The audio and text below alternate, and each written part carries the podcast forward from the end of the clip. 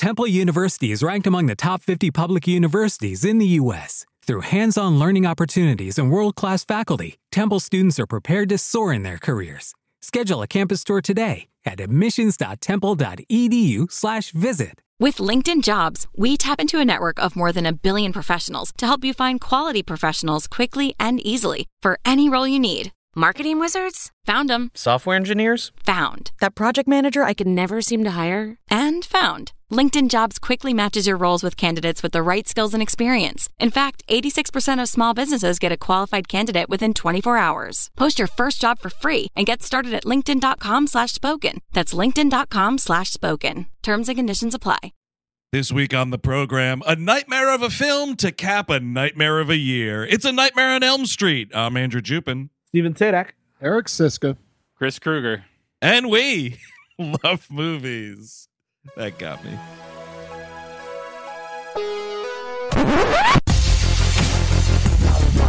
We all go a little mad sometimes. You know, it's Halloween. I guess everyone's entitled to one good scare, huh? Sometimes. That is better.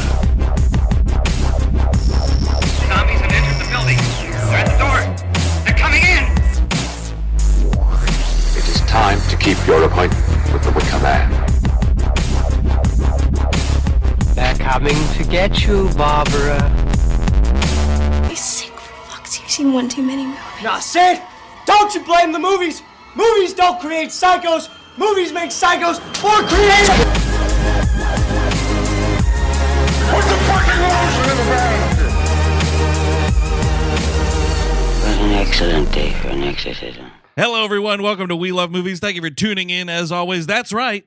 What are we doing? What theme song is happening? Is this Halloween at Christmas? It's a Nightmare on Elm Street from 1984, directed by the late great Wes Craven. Mhm. Uh, and you know, Steve, I think you put it this way originally, but you know, like I said up top, it has been a nightmarish fucking hellscape year, and this is a film that has nightmare in the title, and we're talking about living nightmares, so it kind of fits. Yeah, you can't. I mean, there's no chipper way to end this year. I mean, there's really the.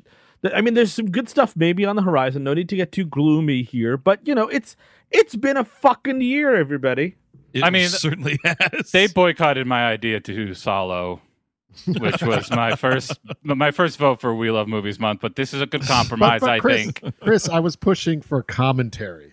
Yeah, I guess that's true. That's probably the better place for it. What are they doing to those kids?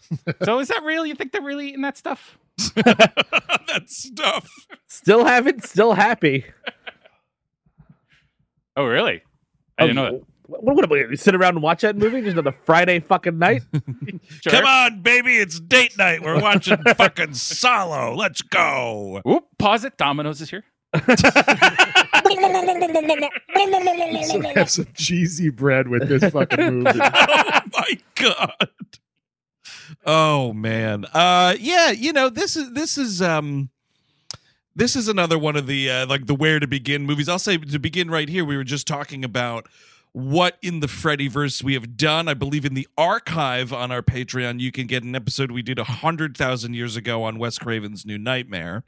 Uh, we did a commentary also on the Patreon for that wretched remake. And Right. Eric Siska, was I seeing our text thread right? You're telling me, you're telling me What? that there are people out there now pushing for this, like the remake's not as bad as you thought it was. there was a bit of uh this is me I, there was Oh, an okay. article coming around like a couple of weeks ago or maybe even a couple of months ago where it's just like uh, and it wasn't even like it's not good but it's better than you remember and the answer is no it's not Yeah, yeah. And no, that's trash. that movie is some grim trash for sure. And you can hear us make fun of it on that Patreon. Absolutely. Um, you know, one thing to kick us off with, uh, man, I love this old ass New Line logo. Yes, Oh, yeah. yes. Oh, it's just it fucking sets the mood perfectly right for this movie. It just looks like cocaine. It's just like immediately I'm like, whoa, okay, buddy. It's that and like the Canon logo. I just immediately like, oh man. yep. I don't understand why they don't bring it back for certain movies, you know? yes Yep, like New Line's putting out Warner Brothers via, you know, New Line is putting out like a horror movie. Just do this. And then everybody knows like, oh shit, New Line horror movie kind of thing. Here we go. Do you know what movie they originally were famous for releasing? Uh, I can't remember. I I'm gonna the second you say it, I'm gonna be like, yes, I knew that, but I can't pull it right It's now. It's called A New Line. Yes, yes, It's it is. a Aaron. line Thank you. The very famous movie, A New Line. Uh, no, uh, it's uh, polyester. John Waters Yes. is polyester. Yep. Yep. Uh, which is it, it fits. I mean, like that they have this kind of raw energy in the early days. Like something like this, nobody else would do something like this. I think. what a Nightmare on Elm Street. Yeah, like I, I thought a lot of people like were like, "Are you fucking kidding me?" It is definitely ambitious. The the scope of this movie, the whole dream stuff. Apparently, Yes. he was kicking around the script for a couple of years. Nobody wanted it, and New Line was the one. Like, I don't know. Yeah, let's do it. It's me, Bob Shaye. I'm fucking crazy. All right, quick question: Can my sister be in it? You're sold. Who is my sister playing exactly in this film? Sign it. Sign it on the line. Lin's in. Lin's in. Hey, Lin, you busy on Thursday? Okay, yeah, she's gonna do it. Lin's doing the movie. We're doing the movie. Lin's in the movie. Yo, Lin, you're gonna play a teacher for like two seconds. Is that cool with you? Now, uh, let me talk to you here, James Wan. Is Lin in? you better be in. Yes, uh, we were go- we were talking about. Uh, no, I got nothing. Uh, yes. Uh, you know, I had to turn down Lucasfilm's offer to bring Star Wars over to New Line, and I'll tell you why. I asked George Lucas. I said, George, one question for you is. Is Lin in? And George says, Lin's out. And I said, Get the fuck out of here. Yeah, Lin was originally going to play one of the clones in Multiplicity, and then Ramis got up my ass. He's like, "No, it's got to be a clone of Michael Michael Keaton." And I'm like, "Well, what the fuck are you going to do? That's not a movie. Where's Lin?" I'll tell you what, I had to put those Farrelly brothers over the coals before they said Lin's in. Yeah, if you look real closely now, I know there's a lot of them in there. One of them big battle scenes in Fellowship of the Ring. My sister Lynn, she's playing an orc. Has she been in a lot of other stuff at all? She's been in- around. I mean, she's she now has found a home in Horror. the like yeah horror in like the insidious uh world. Yeah. She plays like a psychic medium in that franchise, and Oh, she's gotten like her own one of those. I think it's Insidious 3 is like a prequel movie that is basically her character and the two ghost hunter guys like got their own movie kind of a thing. So like she's really found a home in horror. Um, she did something else, I think. This she was in another horror movie this year, but now she pops up. I think because of those Insidious movies. Yes. Yes. she pops up all the time. She's- now She's, I mean, she's a good, compelling actress. She's, She's fucking face. great. I Yeah. really like her. Yeah. All you had to do back in the day was find yourself in a, one of the hottest horror properties, and then you could, you know, you're eating off that for the rest of your life. Absolutely, dude. Absolutely. I mean, the, Bob Englund, Freddy Yeah. Krueger himself in this movie. You know, uh, just you know, you use it as a stepping stone, and one thing leads to another, and you can make a fucking incredible living like just being in horror. I, I would also say she's pretty memorable for her one scene in this movie. yeah I, I, she stuck out to me. Because she's a teacher that's like actually concerned for uh, Heather Langenkamp's character, Yeah. and not like, Miss, what are you doing? I think she And she actually comes back in New Nightmare as I think a nurse of some kind. Oh, that's right. She's like a little more evil in that movie, if I'm Yes. remembering. Yeah.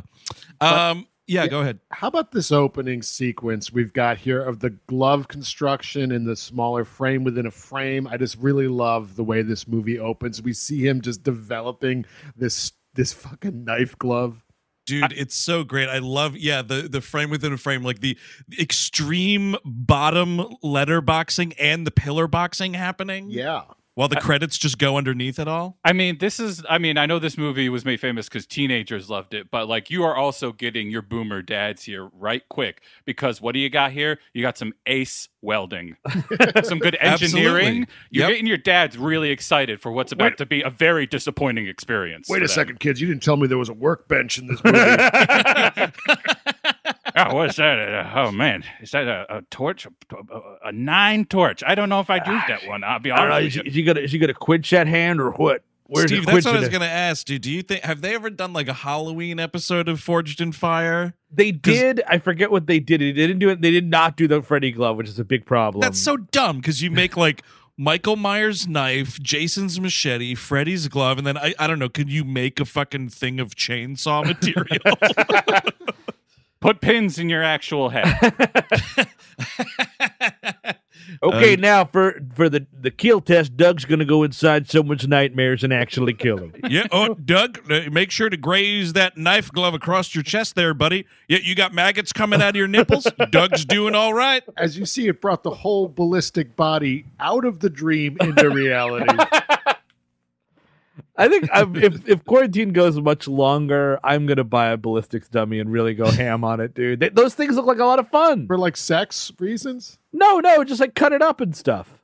That's that's sex though, right? No, no, no. and you think that uh, you think it's going to be okay to recreate Maniac in your own home? Nate, now we're talking. Oh man. I yeah, I mean, I do love. I mean, and, and again, like it does do this thing where it's unsettling, and I mean, the dreamlike stuff is really smart because it's really specific. It's not like we're not doing like total like uh fog machine and like people No. talking backwards, black and white stuff. It's just all a little lit differently, unsettling. It's all with sound and stuff like that. Also, the the color, like uh, Yeah, red and green mixture, is like a- an ugly fucking color. it's like a disorienting color. Take, like take I, that Christmas. It is. I mean, like in that way, the way it looks in this specifically, like y- y- it, it's really ugly. Yeah, because it's like a drab, like an army green kind of thing, and like a darker red. Yeah, it's not exactly Christmas colors in that way. Um, you know, it's like Christmas colors that you're like non-veteran grandfathers wearing or something like that. Who refuses to wash his fucking clothes? Yeah. now, now, Steve, I had an, uh, an idea here. Did do you think did this help inspire the Marvel character, the Wolf Marine, or did that exist already? That existed already. Oh. So you little maybe a little maybe a little, uh, it's just, uh, hey hey uh hey Wes, the fuck is that about, man? I didn't create Wolverine either, but c- come on. I, own sto- I, now. sto- I stole it first. I would, you know, it's time. It's time to put Freddy Krueger in the MCU. Mm. Why not, dude? Why the fuck not? Is he in any of those Mortal Kombat games? I think he, I think so. Yes. Who did they release last week? Was it um uh, was it Henry Kissinger? He was he was released last week. yes, it was a, it was the Henry Kissinger Richard Nixon combo pack. Oh my God, their fatality takes out a lot. yeah, dude, napalm death blow. His his his his, fin- his finishing move is a two hour eulogy of you. Oh, one of his moves is the friendship, is where he bores you to death. Yeah. Oh no, I'm going to show you my next photo slideshow from my last family vacation. Oh, that's right. It is the fatality napalm. I love Steve. Steve, you will appreciate this. I don't think uh, Chris or Eric, you ever got back there, and we never played this theater. But um, w- this opening nightmare, like in the hallway, and this is so Tina is the woman running here in the beginning. Did you not think, Steve, that this opening hallway here looks like that back hallway of the UCB Chelsea? yes, it does. I mean, it's all pipes and Yep. just like you, you could see a Gristedes just like, about to open up on the other end of it for sure. absolutely, A lot of children killers were in that room too. absolutely, absolutely right. hundred percent. I do, yeah. I mean, I I love it. I mean, is this sort of a psycho Janet Leigh ish kind of a situation with Tina here, where you think she might be the lead and then she's not? Oh, you know, that's it's kind of hard. It's I- kind of hard to to pin it- down. yeah. Well, I'd say the difference is like with Psycho, you go for like 45 minutes before she's killed. Tina Sure. has like two scenes in this Well, movie. I think it's more. I mean, like it's not calling back. I, it's interesting. I I noticed the similarities between this and Scream more this yes. time, uh, more than I think I ever have. including Yeah. sharing the uh, casting of law enforcement officers. Yes, well, that Because the guy who's like the deputy in this movie is the sheriff in Yeah. Scream. Arquette's boss in This is this Yeah. is better than Scream in a certain regard because, like Steve was saying, like this character Tina, you you really starting to identify with her story before she is finally killed, and Drew Barrymore in Scream is kind of just like you know, A, a first kill. Yeah. right? She's Yeah, a- you don't. I'm not seeing her her boyfriend and her parents and learning the ins and outs of her life. Yeah, because Heather Tina? Langenkamp. Yes. Yeah. But- well, you get you get Tina's you get some Tina's home life. You get her like boozed up mom who's Yeah. got this like dude over who's fucking furious that he's he's you know what the clock is ticking on this old man's boner and his lady friend is getting up because her daughter's having a nightmare. Dude, the greatest credit, and you know, Stephen Tobolowsky is always like, if you're if you're an actor, uh, you know, a character actor, you want a first name, you want a last name would be great, blah blah blah. Job titles not that great. My my man here is credited as Tina's mom's boyfriend. Oh boy. yeah, uh, I played uh, Tina's mom's boyfriend, and I played uh, Jeff's mom's boyfriend. Uh, I mean, at that point, you could just call him Hank or something. yeah, exactly. This guy named Appearing now on the lower concourse at New York Comic Con, it's the guy who played Tina's mom's boyfriend in A Nightmare on Elm Street. And by the lower concourse, of course, we mean the parking lot where he sleeps. Dude, he has two acting credits. Apparently, he's a, ca- a casting director, at sound department. Guy's name's Paul Grenier. He was he's in Nightmare on Elm Street as Tina's mom's boyfriend, and then he was in an episode of Arrow from 2018. Oh, long long time off there in the acting game uh, as Brian. So you know. You know, those long when someone takes a long ass break like that, and I guess if he's doing other like film related jobs like in between, I'm like, so what made you want to go on Arrow? Like what what called you out of retirement to do Arrow? Oh, maybe maybe it's a scenario where it's like he was trying to stay in acting, he sent his resume out and stuff, and it's like, wait, who did you play on a Nightmare on Elm Street? Uh, Tina's mom's boyfriend. Get out of here, dude. I mean, but make all- shit up. all those CW shows are also like famous for bringing back like archa- like actors from archaic movies, archaic Yes. small roles from big movies like that, just But for this like little walk-ons. This is the bottom of the barrel though with Tina's mom's boyfriend, is it not? Come on. Like you want to you want to put fucking Heather Langenkamp in an episode of Arrow? Like I get that. Sure. she's she's a person who's still around doing things. Not Tina's mom's boyfriend, I don't think. No, I guess But- that's The mother also has a fucking great line though, because Tina's like, you know, I'm so, mom, it was just a, was just a nightmare. I'm sorry. She's like, yeah, you stop that kind of dreaming now. You're, okay. you're dreaming wrong. because she also I mean, obviously uh Freddy gets her a little bit with the the glove. I mean, I, I like that you see him immediately too. Like it's not a like you don't really. I mean, you actually never really great get a great shot of Fred Krueger here. You know what I mean? Like not, I mean, not in the way that they really show him off, like in the sequels Yes. and stuff. There's always like there's a lot of like from behind here.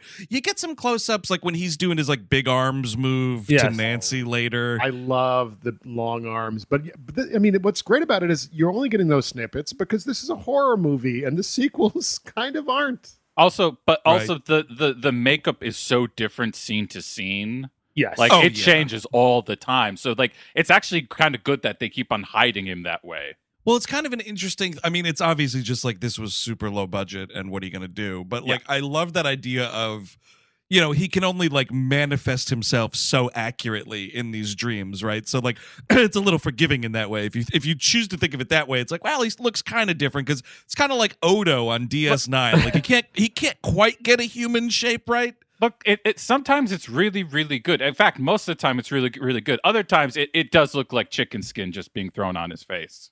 There are I was watching the deleted scenes and or not the deleted scenes, the uh there's alternate endings to this. Uh and I was checking it out and there's one that like it's like happy ending, the ending that we have and then the, wait, wait, wait. Happy ending was Fred Krueger jerk him off.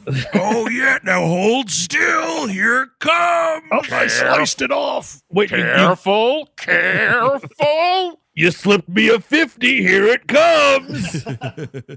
no, it's like a uh it just like they drive off. There's no like fog and the mother doesn't get pulled through the door. Hmm. But there's one that they call the Freddy ending, which is basically it's the you jerk him off. yeah, that's right. You got to jerk off Fred Krueger to get those credits to come up. Uh, no, it's the same exact ending, but then there's an additional cut where all of a sudden Freddy's driving the car and not Glenn, and you can look, and they have this like piece of burnt skin hanging off Englund's ear, and it looks like a piece of like fried chicken skin so hardcore I couldn't even believe it. But the thing is, like, you see it so briefly, and there it- that that I feel like it forgives all the problems I had with it. I mean, I just saw this off of an Amazon stream, so you guys might have had more clarity in seeing these the Yeah. magic behind the movies. But I mean, but it is. I mean, I, I agree though. I mean, but I think it makes him a more nightmarish and b more of an element of fear because again, like once you really see something, it's not that scary anymore. You know what I mean? Like that's why right. Jaws works and all that kind of bullshit. It's like once Yeah. you really get a good look at something, he loses some of that power. And I think that they're smart about not showing you him. and that's why Jason is scarier with the mask on. Yes. Yeah, you'll never make Jason scarier with the mask off. And I'm looking at you, part seven, with that lizard face or whatever the fuck that's supposed to be. I don't- Um, yeah, I'll never get over the lizard face. It's so dumb. Uh, but yeah, we, we go the next day and we meet her friends. Heather Langenkamp is Nancy, and Johnny Depp is Glenn, and then her boyfriend is this guy, Rick. Is it Rick? I think it's Uh, Rod. Rod. Rod. Oh man. Rod. Yeah, Rod Hot is the Rod. boyfriend. Yeah. Hot Rod. Yeah. Hot Rod. Don't- guys, don't forget the song. I mean, it's such a great, you know, the one, two, Freddy's Oh, coming for you. Yes, exactly. Um, Three, the four, actor, the actor who, door. the actor who played Ron is a uh, Rod. Excuse me, is a dude named uh, Jsu Garcia. And if I'm remembering this right, it was a thing where when he was cast in the movie, and I don't think it was just this movie. I feel it was like uh, throughout, like early on in his career, they were like, "Hey, man, so your name's Jsu Garcia, huh? Little too ethnic." In this movie, you'll be credited as Nick Corey. Oh, Jesus. And this is something he did. I'm looking at his IMDb now. It was uh, this was his first movie, so he did it here. Uh, and then this so this was 1984, and he used that credit. Wow, it just keeps going. I mean, yeah. So it was like it was this shitty fucking here. Cover up your fucking real name. It's not marketable. I regret not covering up my real name. Yeah, Eric, Eric Johnson. Eric Smith. no. Uh, wh- what was his name again? Corey what? His his stage name was Nick Corey. Nick Corey. I could be Eric Corey. Yeah. Yeah, which actually it looks like he finally stopped doing it. the last credit for it. Funny enough, I just watched this recently and I didn't even notice he was in it. Um, he's in the third Candyman movie, credited as Ah. Nick Corey. He's in Candyman: Day of the Dead in 1999. Does uh does everybody know the uh uh the story behind Johnny Depp getting cast in this? I do not.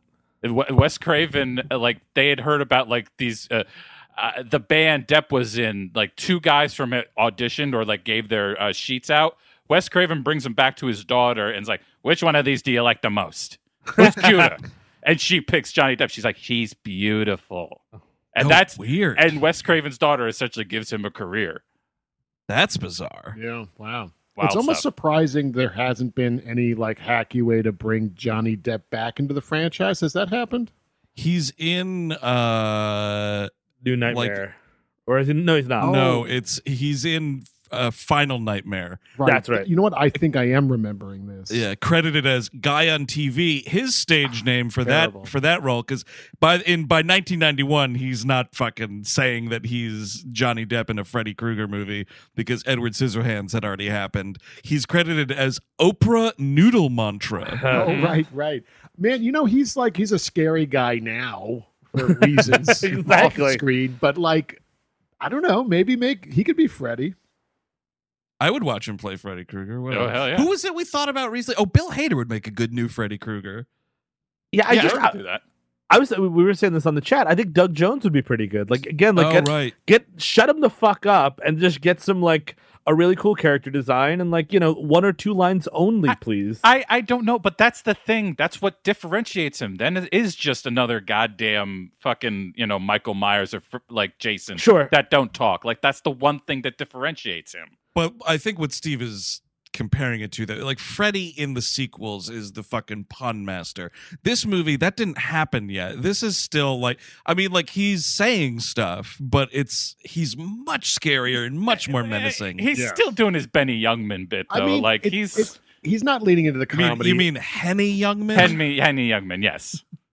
Benny Hanna face, uh, like a like grilled uh, food on a on a. You know. well, that's also knives. If you go to a Benihana, they got knives That's there. true. Um, the th- he's not leaning into comedy that hard in this movie. Obviously, there's elements of it, but in those sequels, it's just fucking Deadpool with some kids trying to kill him. Yes. Both both with facial scars. Yeah, it's very similar. now, now, did Deadpool that that has to be a newer invention, unlike the Wolf Marine? That's the yeah. That's in the he comes in the early '90s. Gotcha. Um, yeah, so they're you know walking to school or whatever. This is uh Rod's first line. You you immediately get the fucking class level of this guy, not like social class, like classy class. He goes, uh, "Oh yeah, Tina had a hard on this morning with your name on it." And then she's, "I'm surprised you could write your my whole name on your dick," which is kind of hilarious. Yeah, totally. And she said, "What does she call it though, Steve? Isn't it like unit or something?" Oh, joint. I what believe. so. Write my whole name on your joint. Yeah, Take four, that, Rod. It's only four letters too, so she's really saying something there, man. um, th- we start getting the seeds planted here of like Tina and Nancy both had bad dreams, and at this Johnny Depp, you can kind of see him be like, "Oh, well, they're talking about bad dreams. I don't want to admit to it just yet, but I had one too." Woo." Well, that's that, that's what's kind of great. It's like I love that it just sort of it sort of ekes out from all four of these characters kind of slowly. Yep, yeah, and I feel though like. If you said to me, Steve, like if, if one day you were like, I had this fucking crazy nightmare and you told me all about it, and I had had the same person in my Yep. nightmare, I, that's not information I'm being precious with. I'm, I'm immediately like, oh fuck, Steve, we dreamt the same guy in our dream. We need to start investigating immediately what that's all about. This scene is also like identical to uh, the two couples talking after Drew Barrymore gets killed in Scream. Yeah, this whole similar. scene, the outside of a school, like they're four hanging out on like a little raised garden area. It's like almost identical. Yeah, you'd have to be a man to do that. I mean, I think it's kind of insane. I mean, like Craven obviously was I mean, was a great director, had and definitely was also a uh, spray and pray a little bit. You know what I mean? Did, wasn't every, every, not everything hit, but No, it's kind no. of incredible, and I, I think it's pretty unparalleled to be able to do three iconic movies in three different decades. You know what I mean? Like that's especially with horror. Like horror is so specifically like it's like pop music kind of. You know what I mean? It's like you being being able to put out three big records in three different decades, and all of them work within those decades. So what are you talking about? This scream and cursed. No, I would. I mean, I would say either. Uh, I would. I would say Hills Have Eyes or uh, what do you call that? There. Uh, Last House on the Left. Oh, Last last House house. Yeah. Like He's th- the- those, that's a yeah. '70s movie that you know really has the everything to do with the '70s. This movie has everything to do with the '80s, and then Scream is so fucking '90s. You know, the Yeah, David no, Bowie totally of true. horror. he kind of is. yeah, and you know, just like Bowie, there's everyone's got like a period they like the least, and Yeah. like the Wes Craven period I like the least is the Rumors of the Heart. Uh, or what the fuck was that movie? Is that what it's called? Grace the Meryl Streep movie. The fucking like romantic comedy music, Yeah. music of the heart. I think that's what it's called. Music called. of the heart that sounds right. I never had the pleasure. I mean, yeah, the aughts. I mean, depending if you like even Scream Four, which I don't. Uh, I do. Oh, I do. I like that Red Eye. Red Eye's fun. Red is fun. Red Eye was a movie that I, f- I felt never really totally got its due um, in the long run. It was a totally watchable movie, and what's his face is great. Um, I, Kill- Cillian Murphy. I've never watched any of We- uh, Wes Craven's porn, but I hear it's fantastic. So what you want to do right here? Uh, you're gonna want to stick it in. It's Ah. my direction on a porno. A lot of you can see a lot of hanging skin in that one too, Chris. Look, what what we're going to do is we're going to hide the cock until the final final explosion. You know that brings Oh, I builds thought, tension. uh, I thought you were about to say uh, previous episode, Deadly Friend. oh God, that movie. It does have one yeah. of the best kills ever. Uh, but Basketball head. basketball head is what what Yeah. top ten stuff. uh yeah so you know we're we're deciding you know uh tina still rattled from uh, the nightmare the night before so it's like hey nancy could you come stay over my parents are out of town or my mom is out with her fucking boyfriend doing god knows what uh so they all decide they're you know her boozehound mother and scumbag boyfriend are out of town so we're gonna Sweetheart, they just opened a Red Lobster three towns over. We're gonna Yeah. get a motel. It's gonna be fantastic. I fantastic. already made the reservations at both the Red Lobster and the Red Roof Inn. They are right next door to each other. So you know what that means, baby? Not that I'm opposed to drunk driving, but we can get wasted at Red Lobster and walk back to the hotel. Charlene, are you ready to go to Cheddar Bay? Cause I am. but if we don't go to that Red Lobster, how will we know if it's any different from our Red Lobster? True. There's got to be a little difference. Now I want Cheddar Bay biscuits. Fuck. Fuck. Do you think there's people that are like Grateful Dead, you know, like deadheads that travel the country trying every single red lobster? They Oh, I'm sure. they definitely exist for sure. Really? In in some like perverse attempt to get a reality show out of it. I've never had Red Lobster, honestly. Really?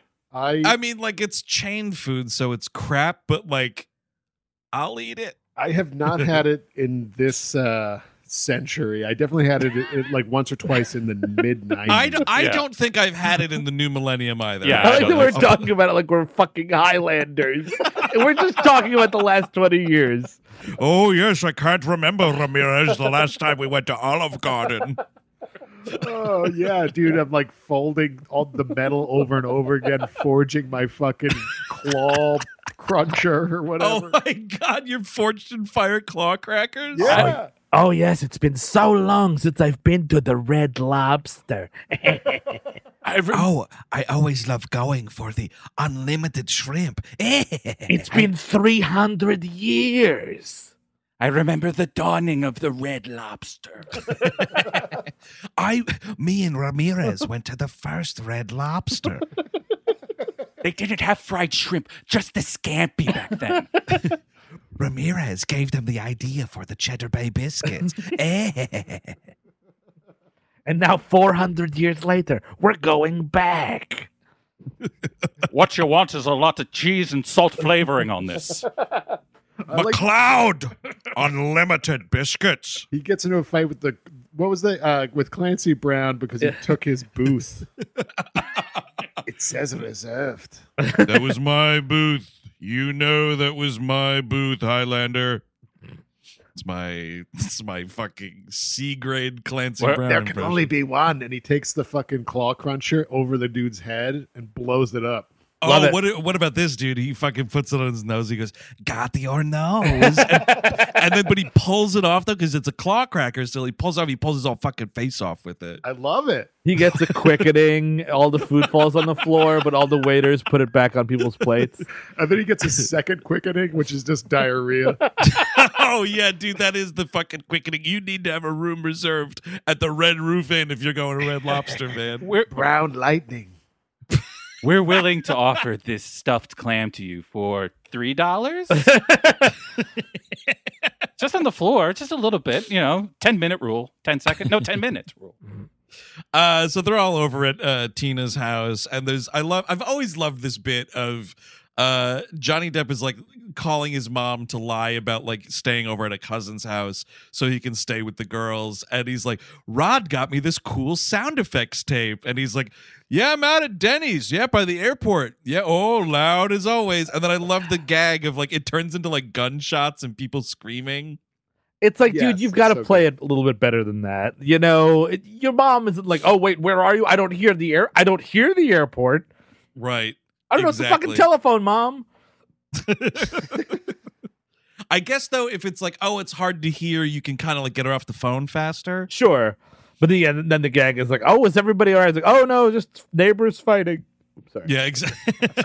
yeah, it goes from like there's a car, so it goes from like drag racing to fighting.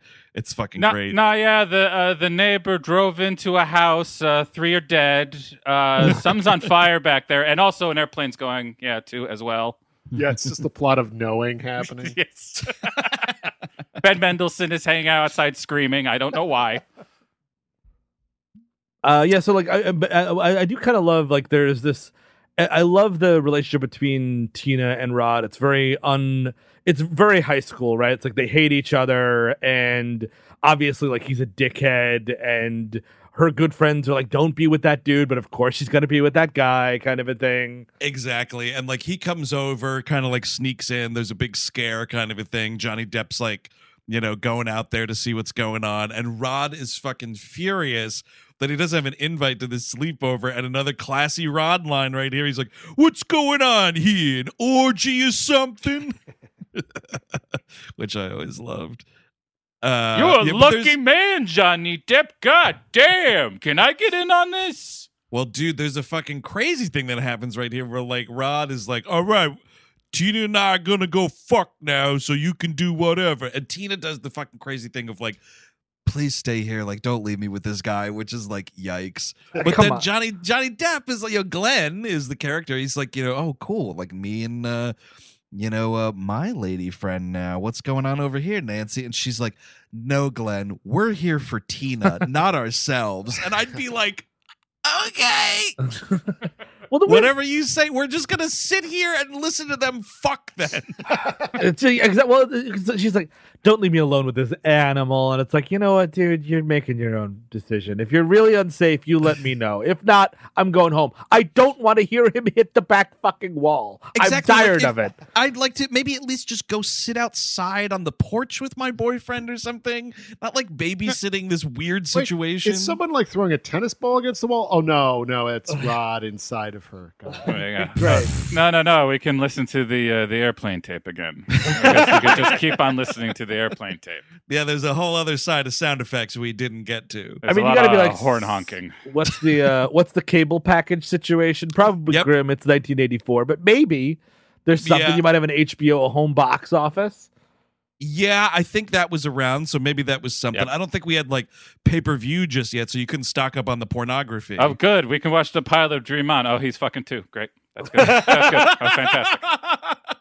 that uh what was that football show they had on HBO? Arliss? No, Ballers? no, er, early days, Oh. early days of Hmm. HBO. I think it was just called football back then. Oh, it might come to me. Um, uh, yeah. So they're like listening to the fucking. You have this like Johnny Depp's on the couch and Nancy's like sleeping, I guess, in Tina's room. And Johnny Depp has a fucking terrible line right here where he sort of like you see him listening to the sex, and then he's like, "Oh, morality sucks." I was like, "Okay, That's what that's what Johnny Depp says quite often, actually. yeah." he's constantly lamenting morality. Well, less and less these days. this is where we have the awesome uh you know the face coming through the wall you know, Yeah. the crucifix falls down this effect it's it's a practical effect that still fucking rules the school 36 years on man i have to say Well, so much of it does because it just it just it feels like lived in a little bit, like reality is bending a little bit. I mean, it's it's Yes. it's it's it's silly to say, but I mean, it, it's more effective than just like a a digital ripple on a fake wall. You know what I mean? well and you know they fucking ape this effect in the remake and it's just a computer thing and it looks terrible exactly.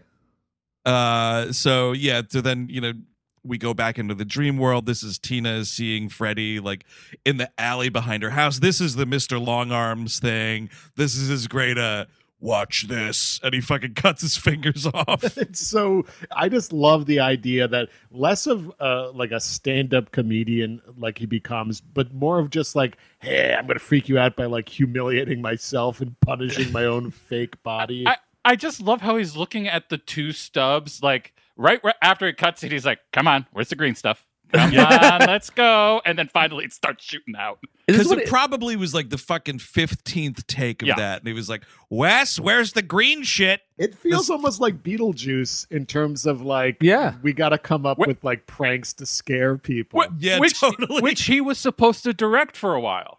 Oh, really? Yeah, Uh, eh. I don't know if that would have worked out. No, I I, don't think so. I, Bur- Burton's the man for it, but like, Yeah. it would have been Yeah. interesting to say the least. Well, you could see Right. the, you know, I mean, the influence uh, might be there. Yeah, I mean, he. he- I think he also like. I think Deadly Friend uh, as a concept was from his work on Beetlejuice somehow.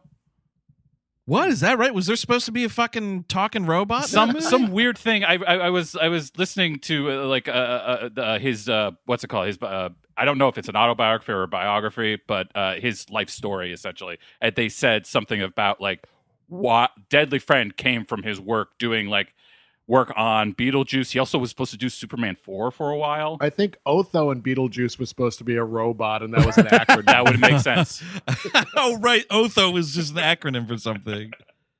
Uh, because he does this in '84. He's got a TV movie in '85 with Michael Beck from The Warriors, which I've never seen, called Chiller. I've seen Invitation to Hell, which is this year as well. Uh, with uh, fuck, uh, Robert. How is that, Chris? Because I've been circling it on the uh, what's recommended to me on the streaming. Interesting, actually. I, I would I would recommend it. It's uh, you know who? Oh God, what's his name? I, I the guy who shot it is like a Carpenter's DP. Um, and uh, Jurassic Park DP. The bi- Oh, uh, oh, what's his face? Dean Cundey. yeah, he hey, he Dean shot Cundey. It. Yeah, he shot it.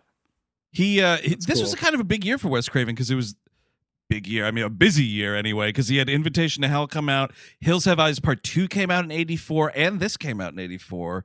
And then 86 is Deadly Friend. That's Um, crazy. So he's directing all three of those movies that all premiere in the same year. Yeah. Yep. That's like Rainer Werner Fassbinder. I cocaine binge. I mean, this is the the time where like him and Cunningham and all of them are just like scrapping for whatever job you can get. Yeah, I mean they're all I mean, he also had in 1986 he directed something for the magical world of Disney. Uh, which is kind of Case hilarious. Busters or something. Case Case Busters was the movie. Another or horror. television special. Pat Hingle, funny enough. Oh. You got Pat Hingle in that movie. You got one of the guys from Summer School. Uh, oh, and you got fucking Atreyu himself Wow. from uh, Neverending Story.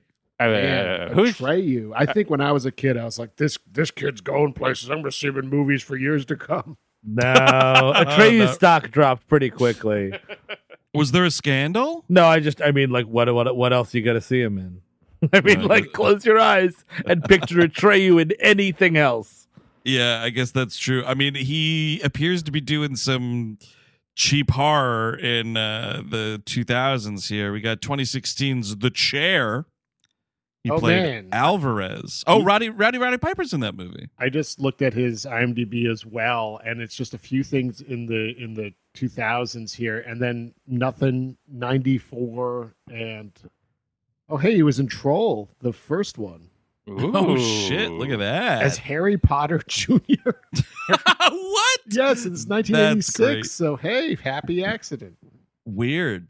Uh yeah, so this is, you know, the famous first killing of this movie. Tina gets fucking super killed. Uh, you know, this is where Rod wakes up and she flies up onto the ceiling, blood everywhere. And again, this looks amazing. You know what I mean? Yep. It's all, it, it's all just like camera tricks and moving a room around, and it's just fucking awesome. It, It's you know what I mean? It reminded me of like The Exorcist. This go. Yes.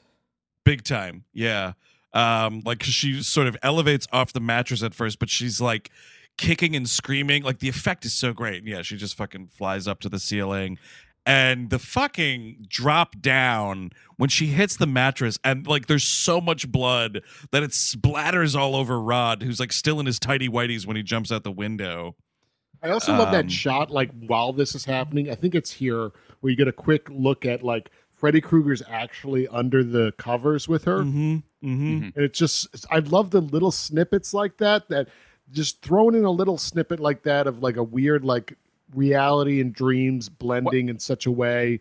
is Yeah. so much more effective than just him uh, joking It- around. it's also a really disturbing shot, like the way it's framed, like just like it curled up in this little contained space. Like it- Yeah, you get all the horror of it right. That like when she does fly up on the uh, like the the ceiling of the the room, like you get you feel it all because you've seen him doing that thing. Yes. Yeah. And I mean, it's, And- it's not specific to her. It's just about, it's not like, oh, she likes rock music, so here comes a rock music scenario. Or, oh, she likes comic books, so here's the worst fucking thing you've ever seen in your life. It's Yep. really, it's just like, it's literally just like interesting reality bending kind of murders, again, which you're not seeing in across the street in Friday the 13th movies. You know what I mean? do like, you, do you think it's because like this first movie these kids are like the kids of the parents that did the deed right the, the kids of the parents who Yes. fucking killed him Yeah. so do you think like because all these sequels keep going on he's like well I mean, their parents didn't do anything to me. uh, I mean, I guess I'll just have a little fun. I was, I was really mad at those first couple kids. I was fucking pissed off. you're in the wrong district.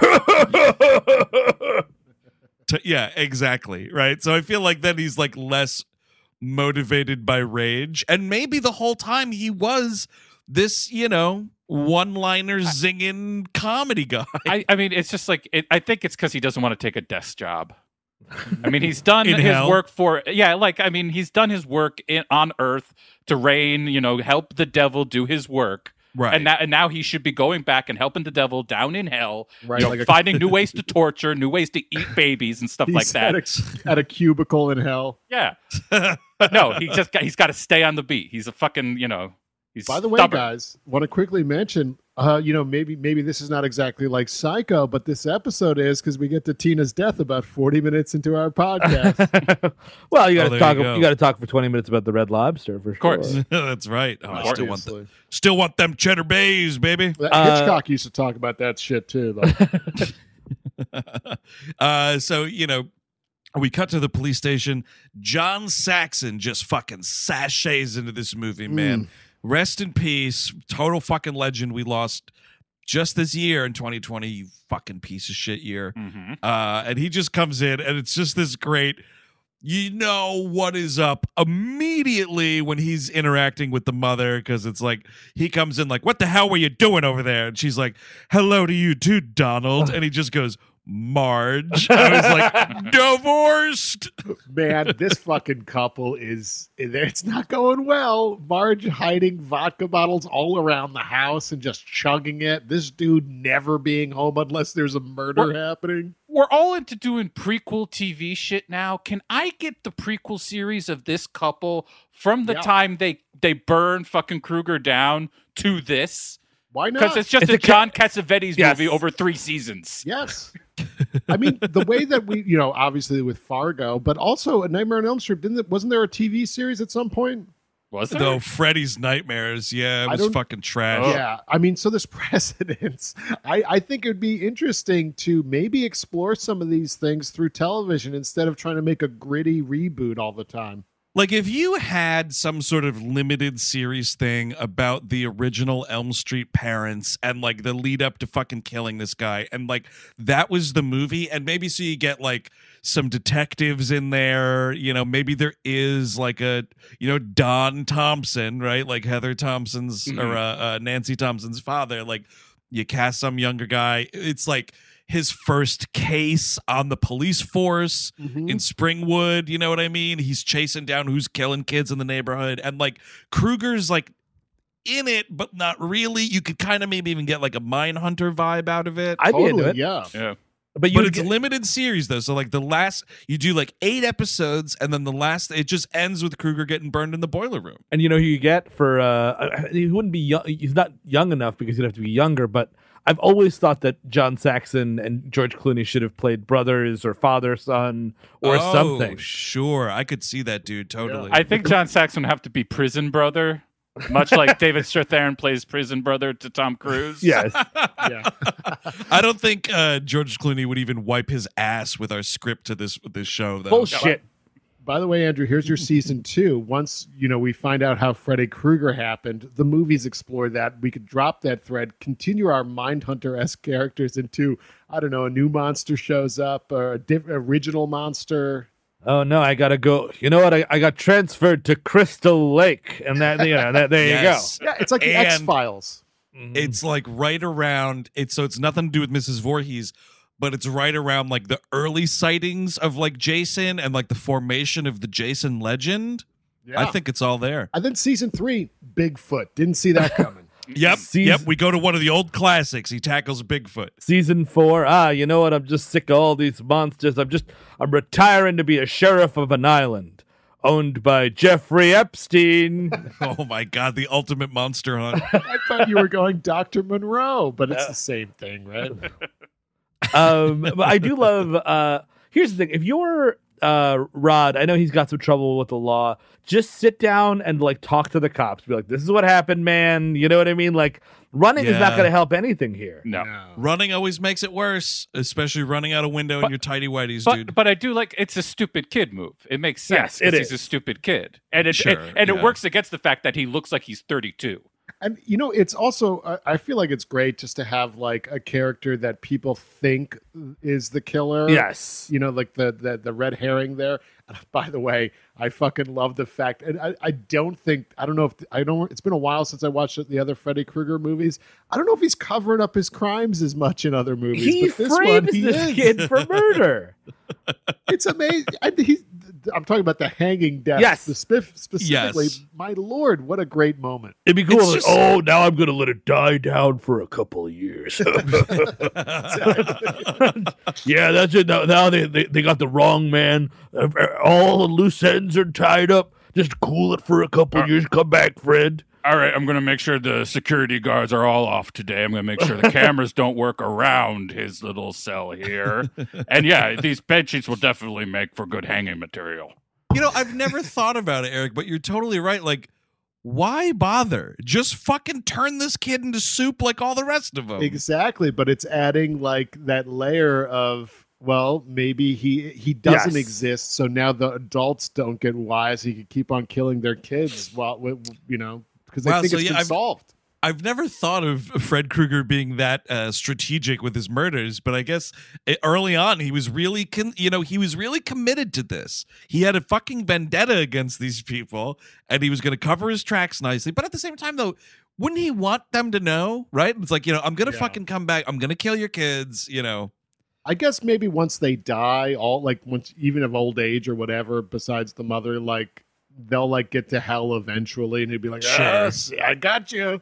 But what well, I, I, guess now I'm realizing I think I'm conflating like this movie and the lore here. yes, yes. with Willie being like, "I'm gonna kill your kids in their dreams." Like, I, Freddy, I don't think ever made that threat to the Nightmare No. on Elm Street parents. No, I No. don't think so. And if they did, it would have been in the remake where you see more of his origins. Right, they chase him down. You see that in the opening. That- believe. Yeah, it, where it's where they try to sympathize him in this in that movie. That is one thing I am missing. I think that was a good idea in the remake that isn't here is stressing the fact that it was a communal effort.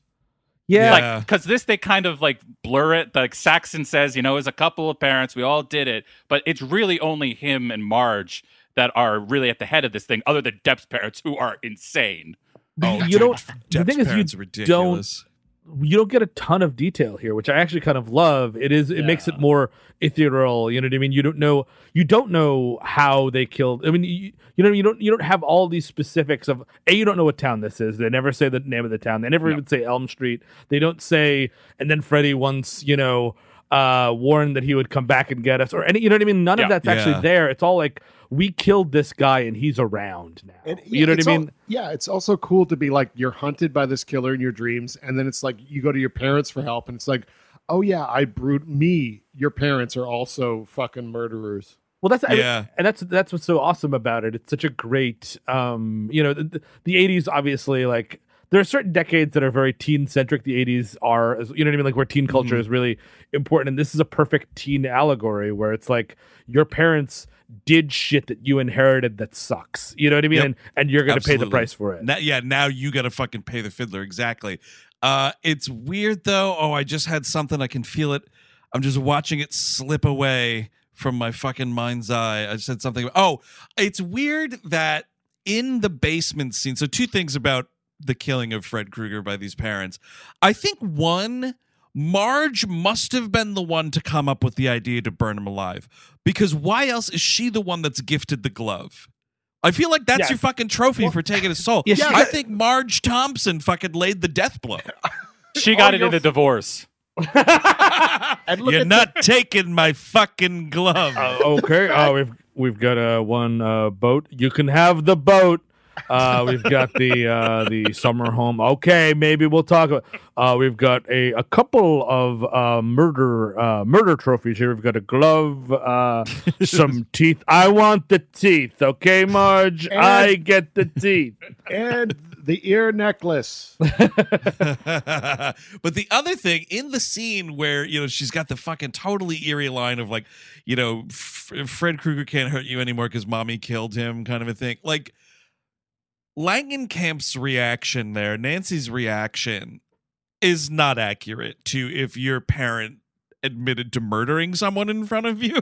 like she's just like, yeah, I fucking killed somebody, and I, like she's just kind of like, well, okay. I mean, this isn't solving my problem, mother. but I would be like, wait, holy fucking shit! You, my parents are murderers. Hang on a second. Well, the way I mean, since we're talking about the scene now, we might as well talk about the scene. I do. It is kind of a weird thing, where she's like, "So who is this guy?" And it's like, "Well, you know, he's a child killer in the neighborhood, and you know, uh, the, the you know, a lawyer got uh, a lawyer got famous, a a lawyer got fat, a, a judge got famous, and somebody signed the warrant in the wrong place." I'm like. Maybe he didn't do it at all. You know what I mean? It's like very like it's just that thing. Like you watch enough true crime documentaries where it's like maybe Fred Krueger just went to the wrong McDonald's one time and like that's it. Like oh, that the timeline it had to be Fred Krueger. Let's burn him to death. You know what I mean? Like Only a child killer would order coffee from McDonald's. Let's get him. Yeah, that would have been a better sequel. Is like a Joe Berlinger is doing a fucking documentary on the fucking murders. Turns out it's the, actually it's the other stepfather who did it. exactly. Because if he did it now, I mean, maybe he's grown as a character because he's trying to cover up his crimes now in the afterlife. But like, you kill twenty kids in the same neighborhood. What the fuck are you expecting? yeah, it's a good point. Spread it around. Drive to a different suburb. Exactly. Do I Exactly, have dude. to tell you how to kill kids? Just don't cross state lines, though, dude, so that you can prevent the FBI from getting involved. Thank you. Exactly. Because then otherwise you got a hapless sheriff. He's not doing anything, and the stadies can just drive by. Oh yeah, you don't want to be mind hunted, and that's what happens is minute you go around state lines. Yep, you're getting mind hunted. Absolutely. uh yeah, so you know, it's kind of the next morning after uh Marge has been pounding gin and vodka all night. Nancy goes to school. She's walking to school. Rod, like, still, like, just leather jacket with no shirt on underneath, barefoot, wearing a pair of jeans, grabs her from behind, pulling into into a bush. And, you know, it's like, I'm not gonna hurt you. And I'm like, I don't know, man. You fucking grabbed me off the road. How about just like a, hey, Nancy, quick, hey, shh, shh, Nancy, come here. Look, I'm Not fucking kidnap me. Look, I'm not good at communication, okay? If only there was a little device in your pocket where I could send you a message without anyone knowing about it. Fuck. 1980 fucking four. All I could do is yell. Uh, and it, you know, as it turns out, John Saxon has been uh, tailing Nancy. Uh, so you know, the cops arrest him immediately. My favorite John Saxon line in this movie because she's like, "Really, Dad? You're using me as bait?" And then he goes, "The hell you go to school for today anyway?" It's Good just such point. a- Good point. it's a, a, it's a great point, and B, it's just such a John Saxon dad. Like, oh, your mother, of course, is gonna send you to school after your your friend gets murdered. Goddamn booze hound Marge. I, I- hate her. I gave her the chain to keep you in the bed. I don't know why she doesn't use it. She's gonna get a call from me tonight. Uh, so you know, Nancy does go to school after watching her friend get arrested. Uh, you know, the morning after watching uh, her friend's dead body be hauled out of her own home. Uh, and so she's in this English class. This is where the great Lin Shaye is uh, the English teacher. Uh, she invites a student to like come up and read from a whatever uh, they're reading Shakespeare, I think. Yeah. And uh, you fucking get a look at this guy reading out of this book. Oh, He yeah, looks like man. He, he fucking fell straight out of a Jan and Dean concert.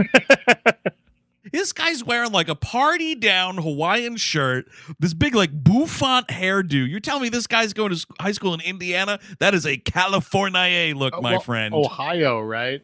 oh, is it Ohio? I always I- mix yeah. these up. I think Springwood, Ohio, which is not established in this film at all, by the way, right? No, we, we it's kind of just like an Anytown USA vibe, but there's Interesting. palm trees everywhere. Everywhere. every which way but loose. There's palm trees. Yeah, the, the, the uh, Ohio uh, uh, I I read was only established in the sequel.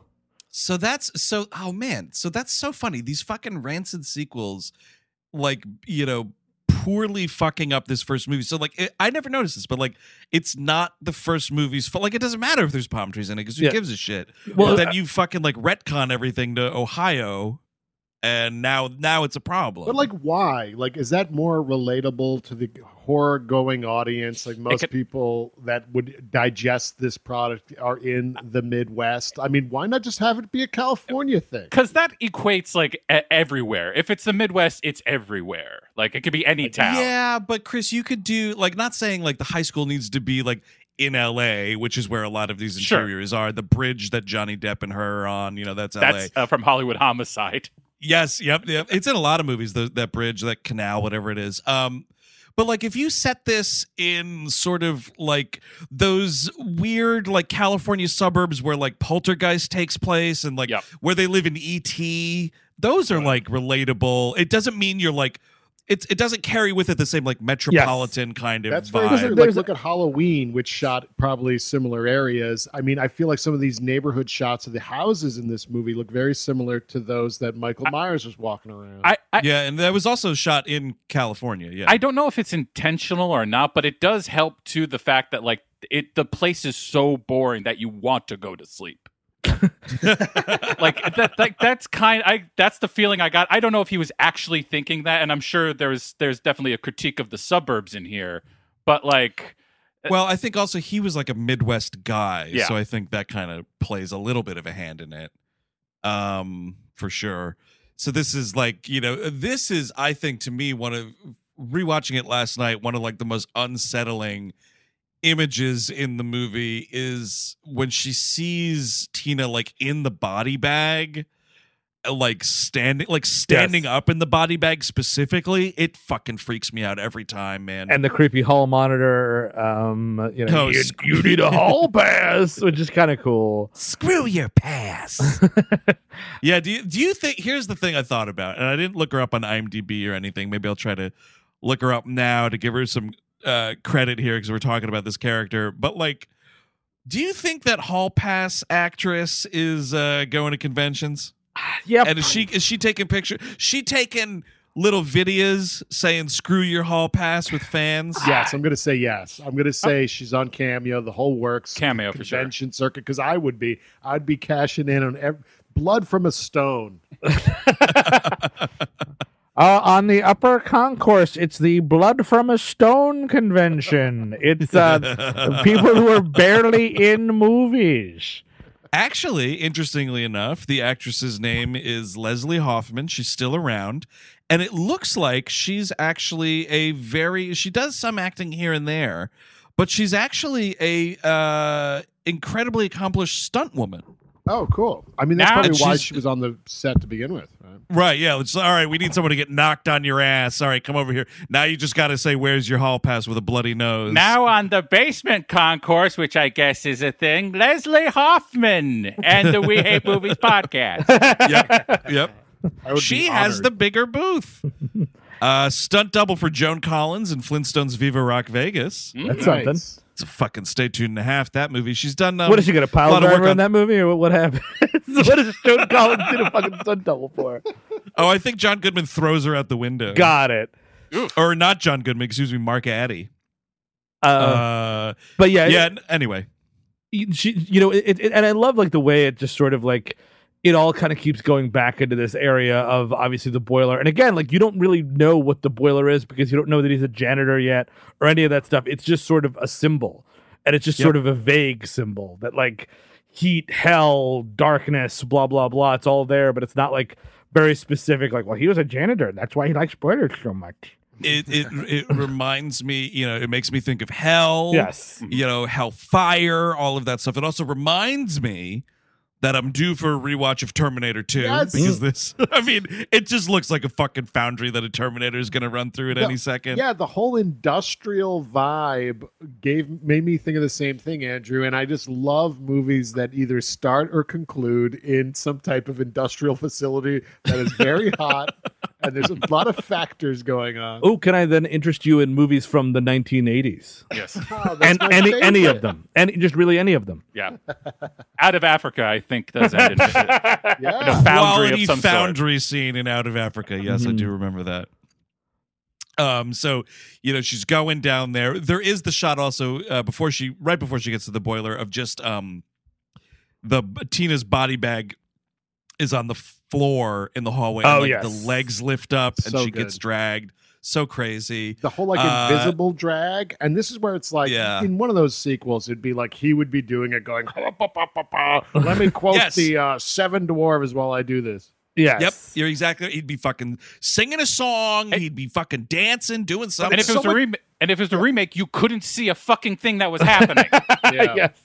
but It it's would so be much filtered through a whiskey bottle. it's so much scarier with a ghost like dragging someone away Well, that's Yeah. exactly again like you don't see him. You just he's just this a presence. You know, it's not Right. like it's scarier that way. and his reveal here in this boiler room scene is great because Nancy's like walking through the you know little hallway there, the walkway or whatever, um, and she comes upon him.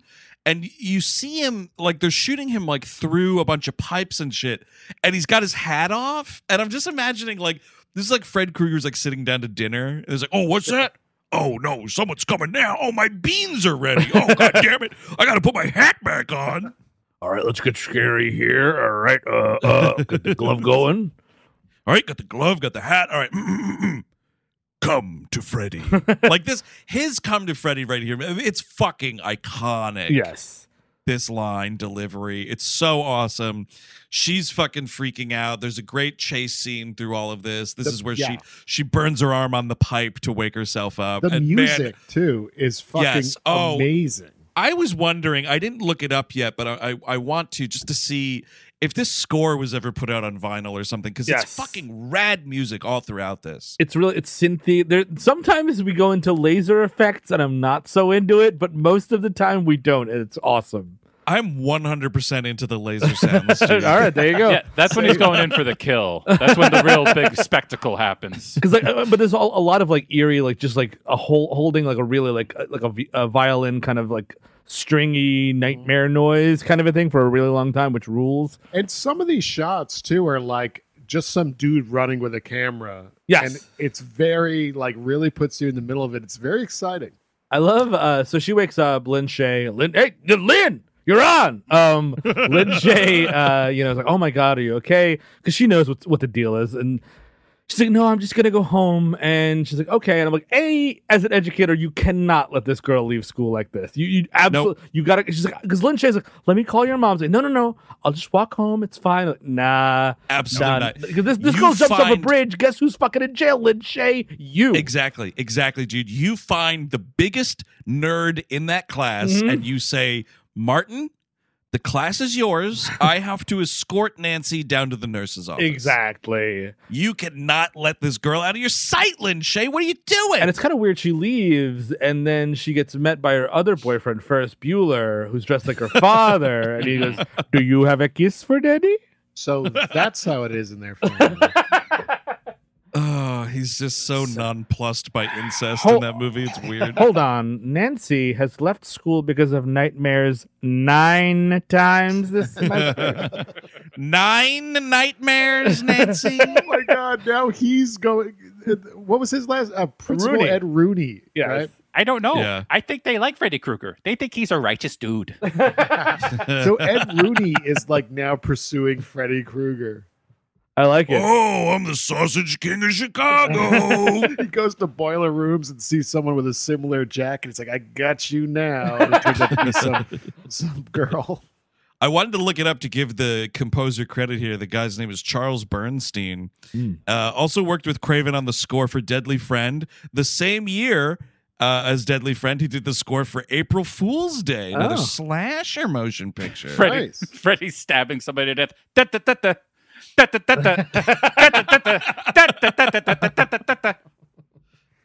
Freddy's the Freddy Mobile thing at the end of the movie comes out. It's like, oh, yeah. yes. It's a similar kind of ending, actually, a little bit. what do you mean the miles aren't coming off? I don't believe in isms. You know, you know, it's when, fine when the devil comes up. Me and Freddy and the devil are gonna have a little chat. That's all. My father pushes me around and he kills janitors with abandon. Hey, what are you still doing here? The movie's over. Come on, that's a great movie. That's pretty great. oh, Freddy Freddy, Krueger's Day Off. It's easy. It's done. Yes, We're done. we- We're done. Previous episode, Ferris Bueller's Day Off. Freddy. Krueger, you're my hero. when uh Cameron, when I was pulled into the ba- under the bathtub, did you look at me? okay. So she does go. Uh, this is when she does go home. This is the bathtub scene, I believe, right? Pretty Yeah, much next yeah. movement, which So which does so Rod, iconic. the only thing, it, the only thing, it doesn't matter. She goes to see Rod in jail really quickly. Oh, that's Rod, right. Rod admits to you know also having nightmares. You know, he says four razors uh, cutting at the same time. Right? In, it's like invisible razor blades, and I'm like, I'll just write that down in my invisible typewriter. Jackass. Well, the thing about that, that's the scene right there where it's like, okay, Tina is dead. Rod is in jail for the murder. Rod says he had a dream about a dude who's Freddy Krueger. Nancy Nancy freaked out right here. Is like, I gotta go. No, no, no, no. This is where you're like, Rod, we had the same dream about the same person. Like, I believe you now. And instead, she goes home and falls asleep in the tub. Yeah, she should clue Rod in a little bit. He's like the oh, Glenn's not gonna fucking help you with this shit. No, Glenn's, way. Glenn's just a little rich boy across the way, just like throwing a football in his room. I guess yep. that is really the growth of watching this movie over the years. Is like I, I really do think Johnny Depp deserves the bloodbath at this point. Oh, for sure. like even just his character in this movie, I'm like, yeah, that's about right. well, he's a dinkus. You know what I mean? Like he's just totally aloof. You and know he- what I mean? And, and he's like holding back like information really by not saying early on like i i'm this too i'm going through this too Yeah. like you're you're holding it back you're, you're you're giving him more time for freddy to fuck everybody up Yeah, but I guess it's important for them to establish like the skeptic perspective to keep making this seem like you know, like make her think she's crazy. but maybe. isn't that what john saxon is i mean I- he's like I guess leading the skeptic charge right? I, mean, the mother too, for sure. Yeah. He has more uh, scenes with Heather Langenkamp's character than the parents, though, do. So, so we're in the Right. bathtub. I had a question. Is it? Yeah. Does, does anyone have a? Wes Craven doesn't really do nudity, right? Like, or not a lot of it. Because I mean, and I, again, this, this is a very good thing, especially for the, this movie, especially. Yeah. And just it, it, it, uh, it's, it's this could be a cheesy, you know, boob fest, and it's not, which is very good. It makes Yeah. the movie Yeah. age a lot better. Yeah, because you don't need it. Like I You feel don't. like a lot of those slashers, and you know, not that I'm against it necessarily, Sure. but like a lot of that nudity, I just feel like it's like we're making a sensational R movie. We're gonna make it as sensational as possible. and it's very believable like in that first scene between rod and tina like it i believe they just had sex it's not like Yes. I, I need that extra thing Oh yeah, fucking tit's not gonna convince me otherwise. Yeah, it's like, eh, oh, I heard all the fucking slamming that was going on in the previous. and she's lounging around in like open attire Yes. so It's it's, not- like enough It's not prudish at all, but it's also not like it's not salacious in that way. And even So and what are you saying? So you you had beef with the the tit shot and the uh, the underwater part here? No, no, no. I, I was just curious. Is there new? A, there's that's that's kind of obscured and arty. It's not like I, I was just saying that I'm glad that there's not like just I'm going to take my shirt off. Here's me with my shirt off, kind of a thing. It's like there's even the moment. I think it's like right. Uh, maybe it's right around here. Maybe it's later in the film. There's a Yes. part where Nancy has to change her shirt, and Langenkamp like turns around, and like you see her back, but there's no nudity there. Like versus like yeah, Friday the Thirteenth. Like I'm just changing. I'm front facing the camera, the kind di- of a thing. The yeah. difference too is like Freddy's hunting what we we keep on being told are children. Yes. and and and Jason's hunting like camp counselors, which we assume are twenty or something. and she's a Ex- very yeah. and Langenkamp is a very young looking twenty in this movie. Like she looks like a kid. You know what I mean? Like it's not like you you're you're not like oh wow. It's, it's not like I don't even know like. Rooney Mara even is looks a little older in that Yeah. movie, kind of a thing. It just she's got like a, like a baby face. It, it, it very it's very effective for uh, her vulnerability and your sympathy for her, kind of a thing. it, it's interesting because her and depp do look younger and rod and tina Yes. look older yes, absolutely. She has that line at one point where she's like, "God, I look like I'm 20." Yeah. it's like, uh, you look like me at 36. So thanks a lot. Well, that reminds me. Because it's because it's after when she's all fucking like grayed her hair like Yeah. Rogue and shit. Yes. She's like, God, I look like shit. I look like I'm 20. I'm like, fuck. I wish I looked like 20.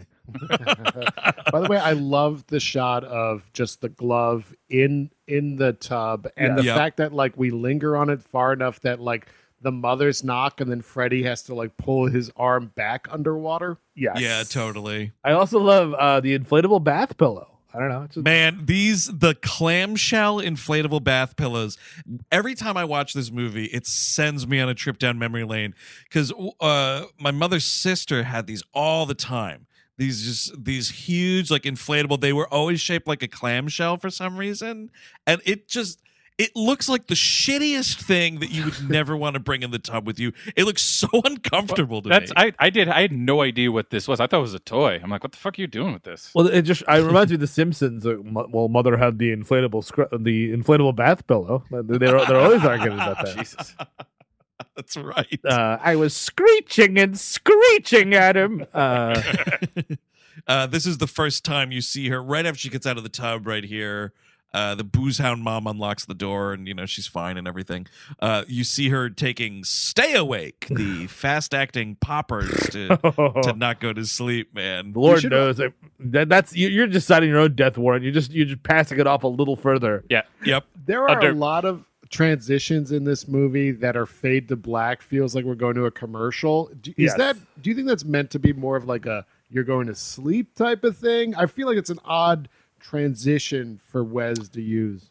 Yeah, I, I I don't know when they come. Is, is it always a fade to black before we're then in a dream sequence? Um, I one of my There's notes lots. says, there's lots of fade to black. I don't think it's just for his dream sequences. yeah, I think it, Uh-huh. I think like around the classroom transitioning outside. It's just like not. It's almost nonsensical. I- the I- way he's positioning these fade to blacks. But I believe there is one when Glenn stands guard for the sleeping.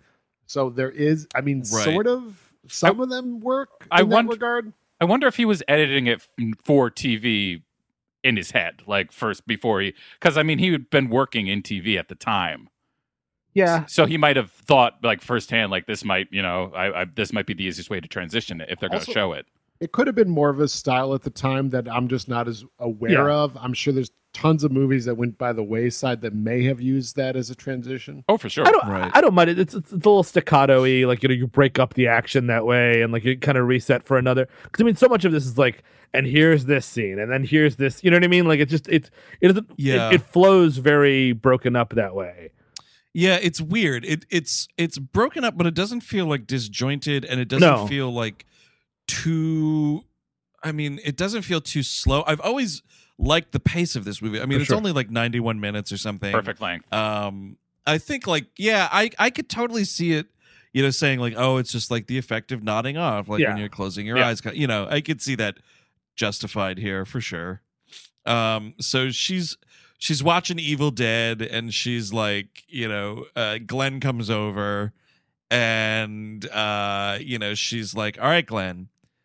I'm gonna go find someone. and go looking for someone. She says, you know, and you need to like be here to to wake me up or whatever. And then this is yeah, this is we got her fade to black here. She's walking down Elm Street, you know, and this is the great uh Glenn, are you still watching? And Johnny Depp like comes out from behind the tree, like, yeah, so and there's no like there's no her saying like, well then you fucking fell asleep, dude. You're not watching me. I think this is referenced in that Simpsons episode you brought up. I think that actually happens in that, if I'm Yes. not Yeah. mistaken. Yeah, totally.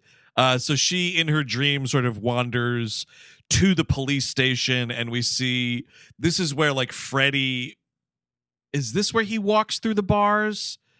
Um, because she can see Rod in Yes. jail, and yeah, like Freddy comes in, he walks through the bars, and it's kind of like menacing with him.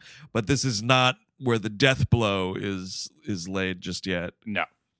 um you know and i think there's another oh this is a re- she's walking around in this dream and this is the fucking gross like it's the body bag again but like a bunch of her just falls out onto the ground It's like maggots and centipedes and shit. You know. oh it's insane A centipede comes out of her mouth, and then like there's a bunch of like you know whatever whatever snakes and shit. Yes oh that's right the bug that comes out of Yeah. her yeah that's fucking horrifying Yeah, did we mention that earlier moment? I think we might have been talking about it off air before we went on the online here, which uh of Freddy cutting his own like chest and like green blood and maggots falling out. Yes. yeah oh Pretty yeah cool. uh yeah no all of that's so good i love the the idea that he's just got like gross green ooze in him for no I just reason like that he's into cutting himself. Like finally a relatable character. I'm a maggot. Oh, tell me I'm terrible. Oh, that's how. oh That's how she beats him at the end. She goes, "Freddy, you're shit," and he goes, "Oh shit, yes! Could you I can leave now." could you light a cigar and put it out on me? it reminds me of when I was born again. uh but you know so there's uh there's a Fre- the freddy attack here kind of in the in the dream um yeah she's screaming he isn't real this is where he the fucking terrifying he jumps through the mirror that shot yes, still gets me So it's a good. good. It's a good. It's a great jump scare. it really really is um the fucking mom waking up around here nancy boy she's just so fucking out of it and uh you know nancy wakes up and realizes like she's gotta get to the police station to save rod and this is uh rod is just hanged in the cell by Freddy. Um, the fucking like she's like demanding to see him in the middle of the night. I love when she walks in. She's just like going to that one cop, like Garcia. I need to see my friend, and it's just like I know this fucking scumbag. He works with my dad. I can treat him like shit. Garcia. Ah, fucking boss's daughter. Hi, hi. Can I help you? He even has some line about like, you know, I took the night shift to get a little peace and quiet around here. And then she goes, "The janitor's your superior." And he's like, "Hey, that's from Scream." hey, shut up. That's from I Scream. just love that John Saxon's like, I'm not going back home with that wife. I'm Well, I don't- he staying at the office all No, the time. I'm pretty sure he's got a dad apartment somewhere, yeah, right? he doesn't live there. They're yeah. divorced. It's just uh, it's a. he's- I, I would love to see that apartment. It's just got fucking scotch and fucking silver bullets le- left and right, and I mean the fucking fun kind. Scotch, sil- yeah, silver bullets, fucking ice cold. You got some beautiful, richly polished mahogany furniture. Mm-hmm. The only the only monster I'm worried about killing is a werewolf with these six silver bullets. Glug glug, baby. Look, look at what I got here a race car bed. Very comfortable. Yeah, my apartment complex has a sign out front. Now seven days since the last suicide. What's that? A full moon? Better have a 30 rack of those silver bullets to be safe. I uh yes, uh, he's on a date now. So well, yeah, you know, things went sour in my marriage ever after ever since we killed that child killer. You never come back from that. Uh, excuse me. No. Oh yeah, you know, we started having sex less. You know, uh, I would, I would, I, I would take the garbage out and go for a walk afterwards. Oh, when we killed a child killer. You, you know, I can cancel my order. Actually, I can cancel my order now. The soul of the man we killed took my wife, so technically I'm a widower.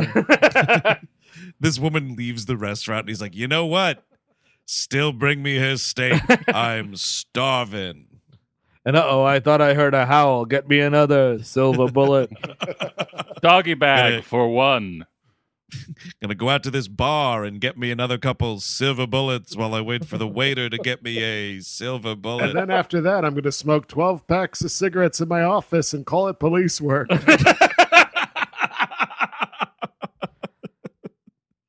uh I, you know and the thing is she says to sax she's explaining after rod's funeral she's like you know i fucking saw this guy in my dream you know he's got a red and green sweater he wears a strange hat and he smells like shit i feel that's the thing we're not mentioning yes. no one says that he smells like shit and like you're in these dreams you got to be like I was in this boiler room. It smelled like shit.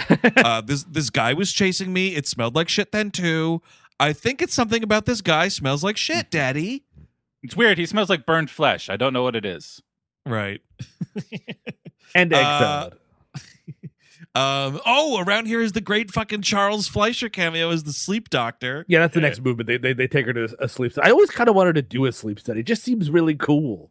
You know, I almost did one. really, I, Yeah. the biggest fear I would have would be pitching a tent there. Oh, that's a good Oh, point. Oh, sure, dude. That would be humiliating. Oh, you got to clear you got you got to clear the decks if you're about to go do a sleep study, man. yeah, Yeah. that's actually true. And then the doctor would be like, look at that. He couldn't write Tina on that thing. You know, your uh, sleep patterns were just fine, but uh, your your hard on is just. I mean, it is extraordinary, is what it is. Can you tell me how you do that? Can you tell me how to do Bend that? over and I'll show you. uh, you know, and and the mom in this movie is Ronee Blakely, who has been another. She was um, she's Barbara Dreene in Nashville. I think that's probably her like Nom- next biggest thing. Nominated for an Oscar. Yeah. Um. So she's like she's great and so I just I feel like in this movie she does not get the good lines and it just forces her to kind of just be a shitty character and like in this scene specifically she has what I feel might be the worst line of the movie. Like she's Ugh. sitting there with Charles Fleischer and she's smoking in this doctor's office and she's like, you know, what the hell are dreams anyway? and I'm like, come on. That's terrible and you know that's it. but that's good drunk talk. I'll be honest with you. Yeah, if, that's I, a if I'm good hammered point. all the time, I might say something stupid like that. My thing. It- oh, you go.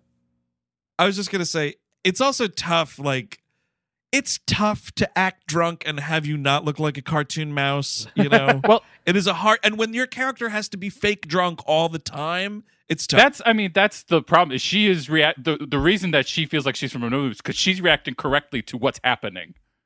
She's Right. having a breakdown. She's having a mental breakdown and drinking herself to death because of what happened. Whereas what John, Sa- whereas John Saxon's like, it never happened. It was good. You hear me? It was good. I uh anyone else notice in this scene in Charles Fleischer's little dream, like, you know, oh, she's she's I, a- I'm I'm really hoping you mention what I want you to mention. It has to be. We have to be talking about the same thing. So she's sleeping in one room. There- There's, you know, uh, glass, and then they're in this little office, and the, the- he's got all these meters and stuff. And to the left, and they're having this conversation. What are dreams? Like, well, people don't know. Blah blah blah. To the left, it is a bunch of cats on a trolley as a poster, and it's and the- yes. and it's like, where is this? co- I mean, I guess it's like to, uh, like a, an in joke kind of a thing. Like, here's this cute thing in this horrible movie, but it's it's amazing. It's just a bunch of cats riding a San Francisco trolley car. I don't understand why this is a poster. It'll help. and I've never noticed it before. I've seen this movie like 40 times. Last night was the first time I was like, are those cats riding a trolley car? I missed it to be honest with you. Oh, dude, I'm gonna I'm gonna have to Oh. go back and get you a screenshot, buddy. Yeah, they're heading to the Castro. Woo! But I, what I love about this scene too, I mean, uh, you know, obviously the, the dream stuff is a bit rote, but I mean, I love that you don't see her nightmare. You just watch yes, her I made have that it. note too, dude. Yes. Yep. And she pulls the hat out. This is So where she pulls the hat out of the dream. But yeah, we don't see what this dream is at all. This entire scene is from the perspective of Charles Fleischer and this drunk mother. It's great. And the following morning, another fucking a total lull line right here, just total LOL. She's like, uh, Heather Langenkamp goes up to Ronee Blakely, you know, and she's like, uh, "So, did you ask Daddy to have the hat examined?" Uh, Eric, I am putting the cat trolley in the chat right now. Oh, Oh, I can't wait to look at it again. Oh, Steve, I love that someone posted that somewhere else already. that is actually quite incredible, and he's quite a big cat. it's huge, and he's wearing a Hawaiian shirt. Is that a ninja under him in a separate photo? Yeah, I don't know what that is. I mean, he's having a little bit of fun in the sleep study office. it's pretty also, nice. person person who's taking this like screenshot here for this website. I don't know. Why don't we get the head-on angle of the television? You seeing this angle right yeah. here? Come on. That's not what I do when I take pictures of my TV, which is all the time. come on, come on, Nancy. Please go to sleep. Oh, You of course. I- By the way, Andrew, speaking on that, I never thought in my life my television would be the most photographed thing in my house, but it is. Yep. Here we are, dude. Here we are. Uh so you know, yeah, did you ask daddy to have the hat examined?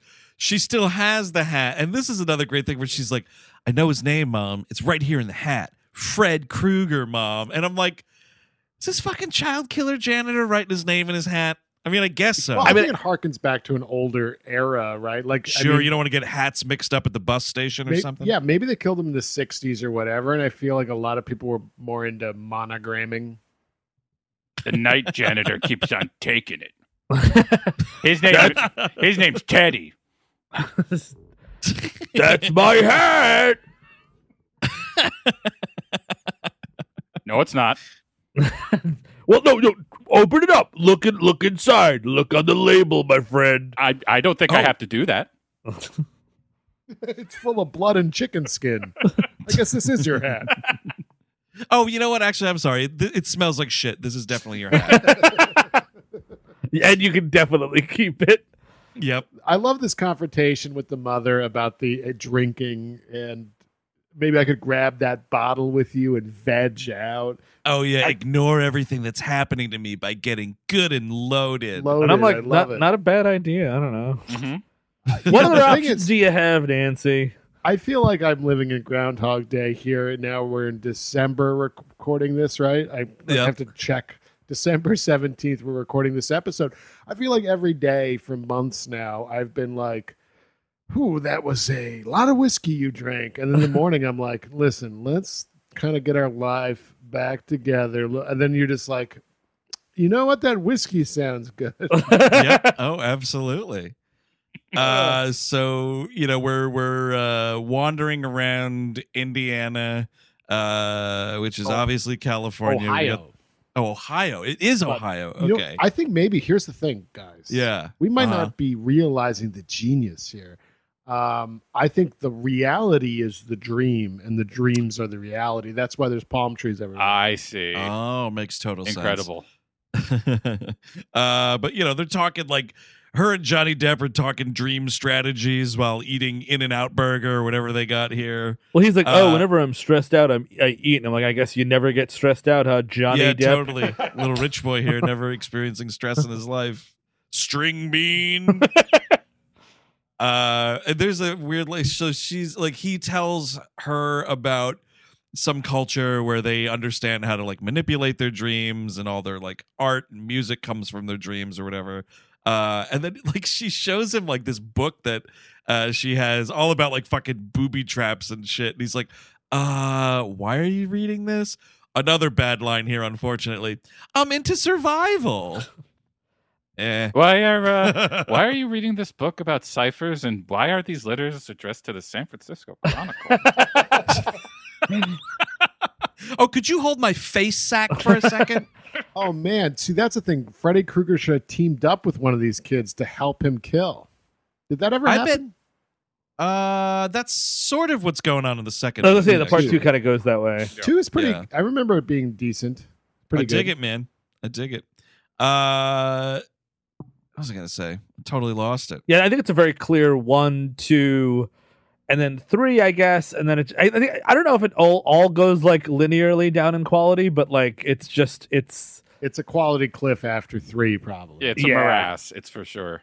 Four, five, and six are just bad. Yeah, they're- they're full on I feel like I'd I'd elevate New Nightmare up farther. It would be funny to go back and look at our uh, franchise ranking episode for this. What what was the uh, what was the rhyme? Because you just said four, five, six.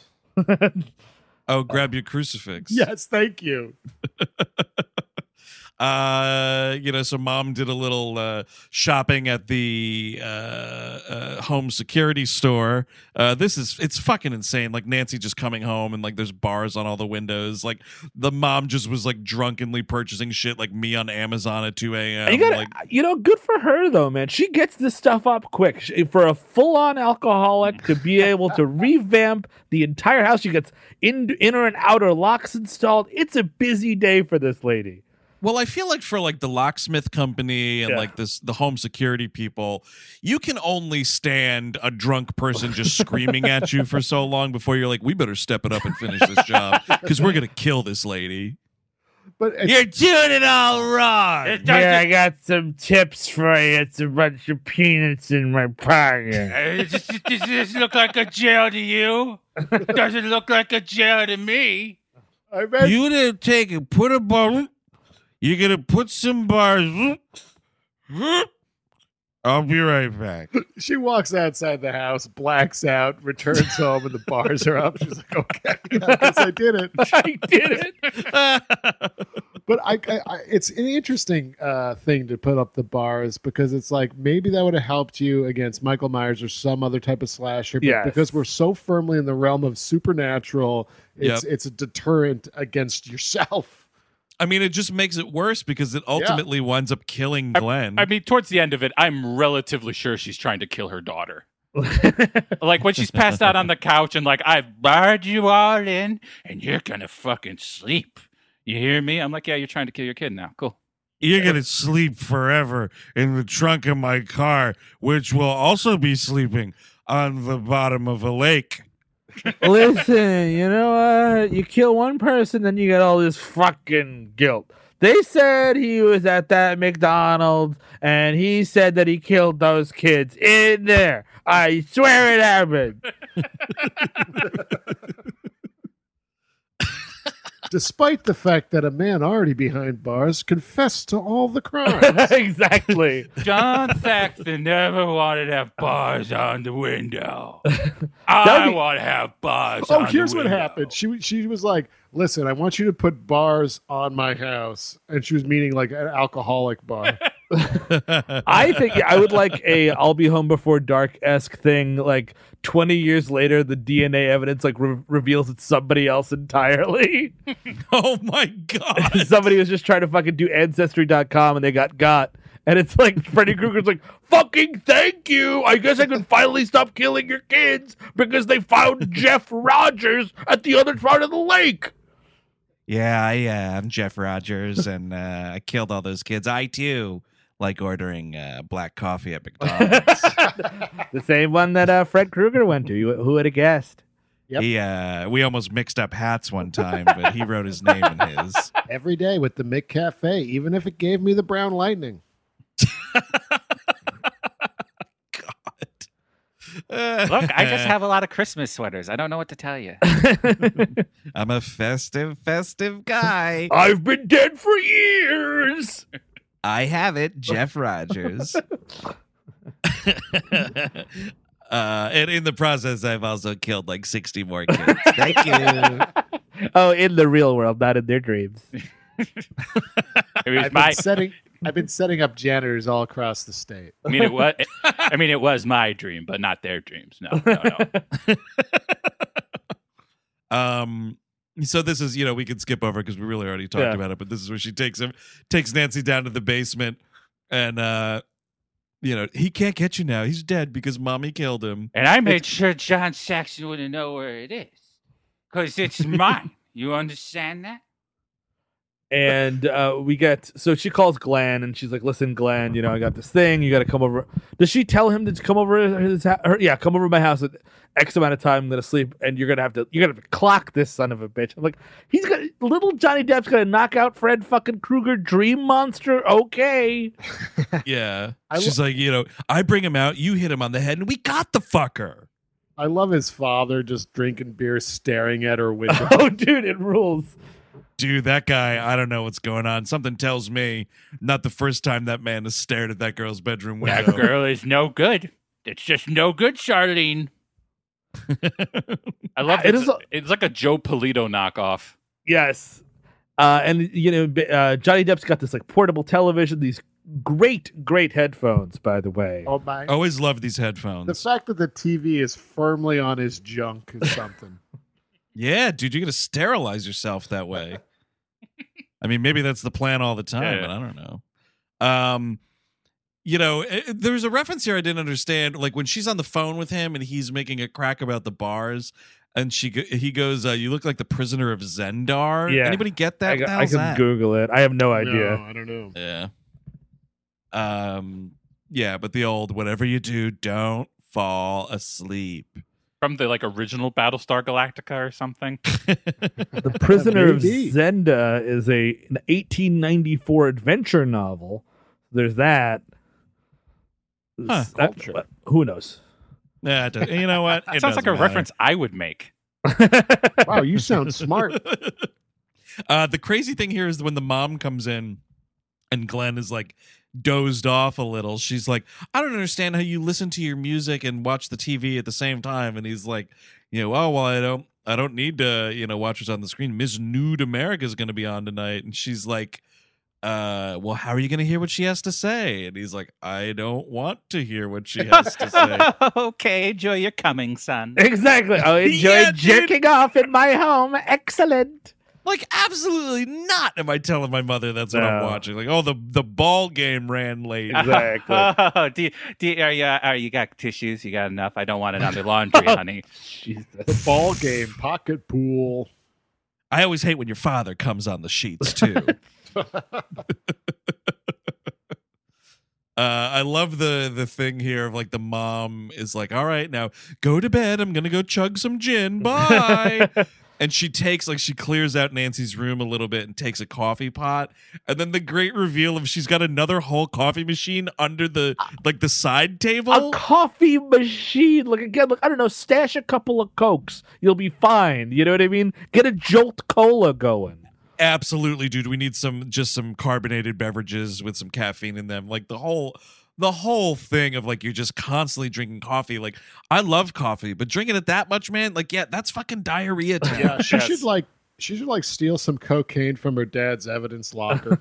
yeah, I mean, the over the counter, like, uh, wake up drugs of the time, it's the 1980s. They're essentially meth. I'm so excited. I'm so so scared. That's the idea. uh I love the the Glenn's drunk dad line right here is awesome. He's like, I think that kid's a lunatic or something. and she, she tries to call again, and that's when he unplugs the phone. And yeah. this, oh, you know, on second thought, unplug. and this is and this is the classic "I'm your boyfriend now, Nancy" with the tongue phone. Oh yeah, the tongue So- phone man. That's kind of the one of the bigger, jokier moments of uh, For that- sure. That is then carried throughout the rest of the franchise. Yeah, and that's the thing though. Like that's as jokey as it gets, and it's still fucking gross and uncomfortable. Yeah, because it's, it's it's a little it's gro it's it's it's it's like it's a joke, but it's also skeezy as all fuck. The "I'm your boyfriend now" thing is menacing, and the tongue is just gross. Yeah, they just kind of amplify this move as it goes on. Yes, Totally. Uh, you know, so this is of course the famous Johnny Depp getting sucked into the bed and exploding. It's a real kablamo march. It's awesome. He just goes. It's awesome. It's a really cool death. I love that you just don't. He just goes under, and the gushing is just. Yep. Oh, I love that we don't see his dream or other people's dreams. Yes, exactly. Yeah. Like he just goes in and he just gets fucking got, dude, and it's just blood everywhere. I love that his mother sees it coming out of the bed. Therefore, like, you know what, dude? Go go tell that to John Saxon. I don't know, dude. A geyser, a geyser of blood that I assume is my son. I love the detail too of like, oh, the coroner's here. He's puking his guts out. Yes. to John. dude there's two lines like that there's that one where it's like one cop to another one uh i think it's one there's like the deputy to saxon or something like Yes, that I but then there's so, another yeah. line where this fucking emergency medical professional I is love like you won't need a stretcher up there you'll need a mop I mean, you know what, dude? He's right. he's totally right but like no one no one and, and, like they're all just like wow that's a really bad death no one is really questioning like so what the fuck happened to this guy So a kid was watching TV in bed, and then his whole body's painting the walls. Yeah. Okay, uh, TV's bad for you. I feel like you're asking some questions of these parents, not for nothing, John Saxon. Where- Absolutely. Where's the bone in the meat? Is what I'm worried. That's what I need to know. I'm sorry. I need to know it. Uh, she fucking calls over, you know, and gets John Saxon on the horn. She's like, you know I know who did it. I know who did it, Daddy." And he's like, "Well, come on, baby, tell me. I'll go arrest the guy." And she's like, "Fred Krueger did it, Daddy." And he's like. Ah, my crazy fucking daughter. Uh, why don't you just go to sleep? Hey, hey, uh, my deputy, who's going to be the the guy in Scream. Why don't you watch that window for hours, and if anything happens, you come get me. Ah, there's just no way it could be a dream monster. I mean, there has to be another explanation about how Johnny Depp got wrung out like a wet mop in that room. I love I do love that detail of sending this dude to like watch the windows and by the time she breaks like four or five of them he's like maybe something isn't right. yeah, exactly. Dude, yeah, he's like, oh, maybe I better get the lieutenant. Like the first Fucking time idiot. she's slamming on the window, you go get that lieutenant. Well, his It's daughter hilarious. is She- screaming out the windows and breaking and and can't get through the bars. Seems er- you know what? Let's let her break one more. she screams like, "Get my dad, you asshole!" no, no, no, hold off. I'm trying to get fired. Well, she's doing Uh, the Home Aloneing right here. Yes, which you will so always good. kind of forget about this movie, but it does kind of rule with the with the sledgehammer and the piano wire and all sorts of crazy shit. Oh, put the gunpowder in the light bulb. Yes. That's a fucking great That's move. nuts. Uh, and that's from the her fucking survival book that Johnny Depp was freaked out by. Uh, so she sets an alarm clock and she's gonna go in and get Fred Krueger, and she does say to John Saxon like. All right, Dad. You know it'll be in half an hour. It'll be eleven thirty or whatever. You know, come over to the house and wake me up. And Fred Krueger's gonna be there, and he's like, "Yeah, go into bed. That sounds like a great idea for you, pumpkin." I'm almost shocked they didn't go for like John Saxon actually coming over and he's like, "Hey, it's dark in here. Let me turn on this light. Oh, I've exploded." oh fuck, that'd be great. Yeah, you go. To Oh my head. You go to sleep. Anything spooky, scary happens, you can tell me tomorrow. Jesus fucking Christ. Jesus. Oh, gotta get her out of that house. I wish the judge gave me custody. she kept the gloves. At least I could have taken the kid. Did you guys catch in the dream sequence here when Nancy goes down to the basement, the fucking tapestry that is on this basement wall? Yes. Oh my What god, it's it? just dogs playing pool. what? I didn't see this. No. she goes down into the basement and in the background there's a tapestry on the basement wall and it's just it's a riff on the stupid four dogs playing poker painting but it's just dogs playing pool Now, the fact that that's in here and this cat thing, like, is he trying to say something about like the complacency of suburbia? Yeah, I think so. Like how cute everything is, Right. and how what the darkness underneath. I guess is kind of the idea. I mean, we're Possibly. make, we're stretching to get there, but I, I'm I like stretching. Yeah. yeah um so like she wakes up right here and krueger popping up here is another huge jump scare in the movie which is fucking great because she wakes up and like she's in the bed and she looks around and he's not there and she's like oh well i guess it didn't work and like the second you can sort of see her mentally decide like oh it didn't work that's right when they have robert englund jump up right there it's so awesome I mean, the thing is, like, I, she's very confident that she's gonna have this nightmare and she's gonna be in her own house. Like, I don't know, man. Like every time I have a, a dream, I'm like, oh fuck, I'm in my old house. Oh wow, I'm just, you know, I'm, I'm at a fucking, I'm at a, I'm at a Best Buy. You know, like any, you could be Right. anywhere. I'm, I'm in my house. That's also a Marriott. That's also a restaurant I went to when I was 12. Exactly. Yeah, That's exactly, exactly. where you are. Dreams or i'm just going to bed way too high every night and i don't really have dreams that's my Oh, fucking fuck! I got to start doing that more. Like I obviously have been doing that, but I need to really, really dull these senses. I really almost never dream. I mean, the funny thing is, one got through the other night, and it was the most boring thing, and also kind of a tease. I was at my neighborhood bar up the block, just sitting there, and like I remember thinking in the dream, like there was a guy at the bar next to me, and he was like not wearing a mask, and I remember in the dream being like, "Can't believe this fucking guy's not wearing a mask," and then I was like, "And you're not wearing a mask," and then I was, I kind of pulled the fucking Twin Peaks and was like what year is it? Like, and then I just woke up. it's like it was like weird to me being in a place. That was my nightmare. Was just being in a place. I'm trying. I'm trying to get this guy, but he keeps getting too high. It's fucking annoying. That's the trick. That's what they should be doing. yes, that's the move. yeah, forget uh, whatever the fucking drug is they have in Freddy versus Jason. Hypnocil. Yeah. Oh wow, nice It's, pull, it's dude. got to be a drug either way. It's got to be either way, better meth or like something that blacks you out. Yeah. Just get some good fucking sticky icky, dude. The last dream I had, you know, was my father. I'm now, I guess, the older man than he is. He was riding along and he had the torch to light the way, and then Freddy Krueger killed us both. I'm just I'm saying. getting old people now. I'm just saying. I don't think coffee's going to do it. I think she needs to like be blaring Sister Christian from that room. Yeah, dude. Ooh, now we're talking. yeah. He says to her somewhere around here, "I'm gonna split you in two. Yeah, yeah. I, I, I, it's it's interesting to see him like pulled into the real world and him getting the sledgehammer in the gut and stuff. It's- oh, that is so great. fucking funny. I love it. I love she fucking tosses gas all over him and he's like, "Oh, I know that smell." No. My weakness. I, I'm, I'm a little surprised. He's just like, I'm not making this. What, what's happening? It'd be cool if he called for like a truce. Like I didn't know I could even come back to this real world. Yeah. Oh, hey, hey, chill out. C- Come on. What was? Let- yeah, no. You go your way, I'll go mine. I'll just. Where's the nearest bus station? Literally, we're good here. We're good. Thank you for bringing me back, by the way. What? What is the thing that just hit me in the chest that hurt like hell? A hammer? You call it? Why does he not know what a hammer is? I know. I figure Listen- he just forgets English when he goes to the I would afterlife. like. He puts on like a fake human mask, like a ninja turtle. Listen, before I'm going to Vegas. before I got uh uh picked up by your dad, I, I buried three hundred dollars in cash. I know where that is. I can get an apartment somewhere. I'll get out of your hair. Just get- let me. How do I open this door exactly? Uh and so like Saxon and the crew like rush into the house. They can't find where he is. Then all of a sudden, this is the thing I don't understand.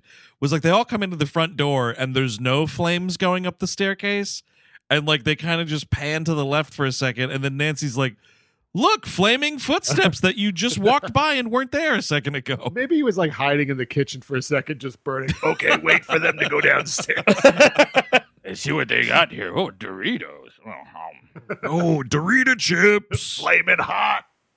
I got killed before I got to eat these. Oh. They've come out of so many new flavors of chips I like since I died. Uh, you know, and then the fucking totally unsettling image Oh yeah. of Krueger on fire on top of the mother, and then it just turns into her fucking skeleton just floating into the mattress. Like it's so fucking weird. Well, also like the horror of like John Saxon like trying to put him out, him and and the ex-wife or whatever out, Yeah. and then pulling it back, and then they're just gone together. It's crazy. It's so nuts. And then coincidentally, John Saxon murdered by a skeleton in part three. That's right. hmm and he's like, and she's like, okay, and like the bed just goes to normal. Like it's this really cool, eerie, like smoke effects. Those go away, and she's like, yeah. just give me a minute, Dad. And he's like, okay, baby. I'd be like, you know what? I don't trust this room at this entire house. We're going Nope. to a fucking Howard Johnson right now. Absolutely. But no, she give me yeah, like I'm not gonna give you a minute with the door closed Just here. so you Uh, know, honey, you're not going to cramp my style back at the apartment. You'll be going to a foster home for two years. Till yeah, daddy needs his space, kiddo. I'm going to ask my deputy if he can take you in. I'll visit, though. D- d- Not Garcia. Wait, Dad, you're not a werewolf hunter. These are just a bunch of cheap light beer. Yeah, silver bullets, baby. Just to be clear, the race car bed is mine, not yours. You're sleeping in the tub. Uh, but no. So yes, uh, he closes the door, and then Krueger comes back, and she knows he's gonna come back. She's, she's like, "I know how to beat you now. You're Yeah. shit, Krueger. You're nothing." He's like, "Oh yeah, oh yeah, oh." I take back every bit of energy I gave you. Oh yeah, take it back. Step on my burning nuts. Step on my energy. Use your high heel shoes to step on my energy. Y- yeah, energy. Oh man, and he's defeated. I love the you know the he turns into this light. It's very like wow wow wow wow wow. Like the effect is so cool. And she does say like, "You're nothing. Give me back my friends. Give me back my mother. All this stuff." Right, right, right. Uh, you know, so he's sort of defeated, and we just sort of like smash cut to Nancy walking outside. You know, it's a new day. Mom's alive again. It's sunny out. You know, I mean the mo- the movie ends so oddly here. It's great, but it's just like you know, oh wow, what's with all this fog? And she's like, oh yeah, well the fog's gonna burn off, hon. I think it's it's gonna be a beautiful day outside. You know what? I think I'm off the hooch for good. But see, exactly. This is me every morning of uh, quarantine, and then at, by every night, I'm back to that chugging vodka or gin in the hallway.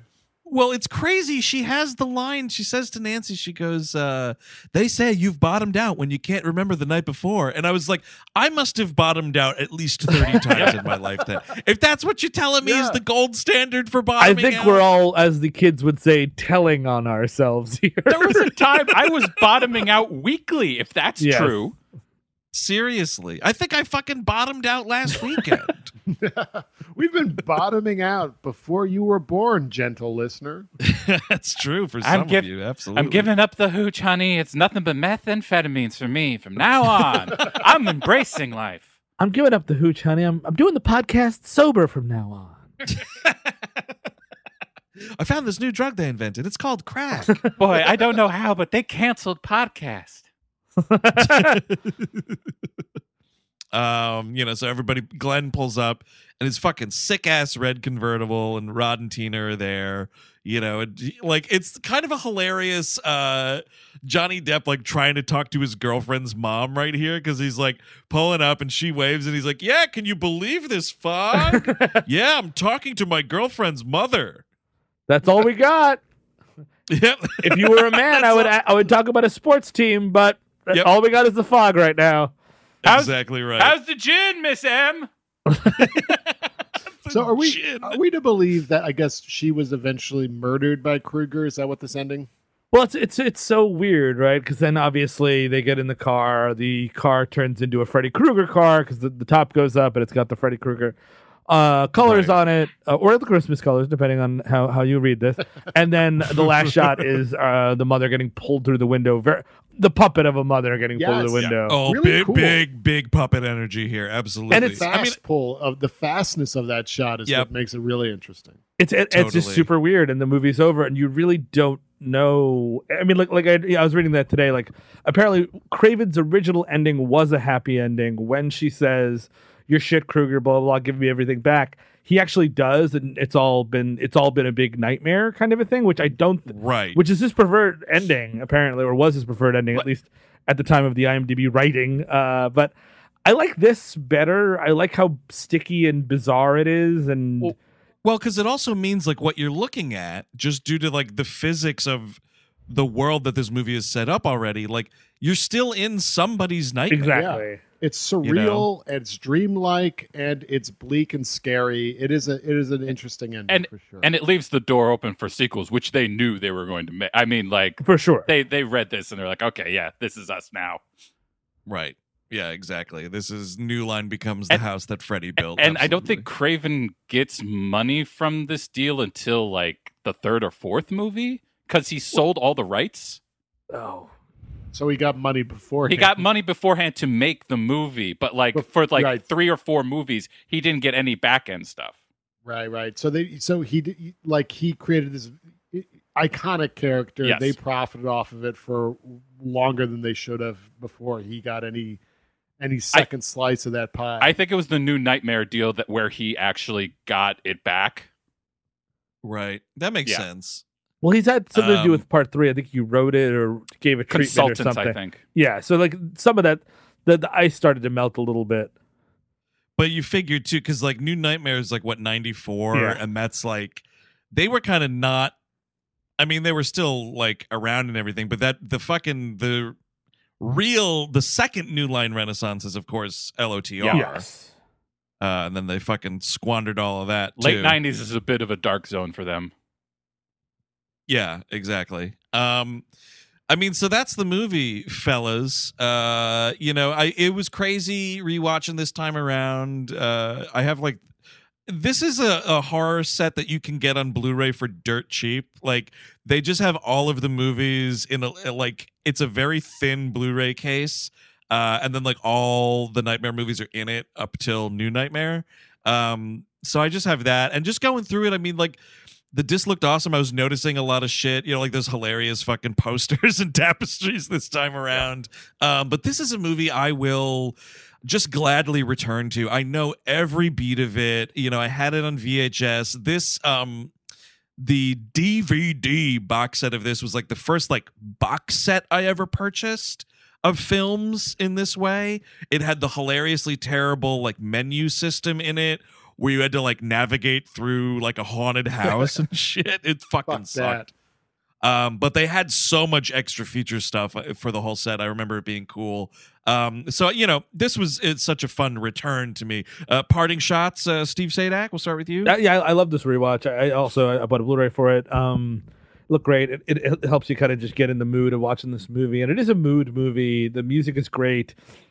It's just so interesting visually. You'll just like just and we, we and some of the stuff we didn't even get to because it is just such a visual movie. Like the fucking the weird stare goop bit is awesome. Oh sure. and it is all just sort of like it's dreamy but not like overly dreamy it's it's it's incredibly scary it, it holds up really well i saw somebody I, I think it was one of the top imdb reviews like kind of a cheesy cool 80s movie I, it's not cheesy at all which is i don't know i i, I find this like incredibly like sober uh of a of a of a cool horror movie and it i think the the, the metaphor of the teens not trusting their parents and like kind of everybody has to pay for what their parents did kind of a thing kind of really resonant Yep.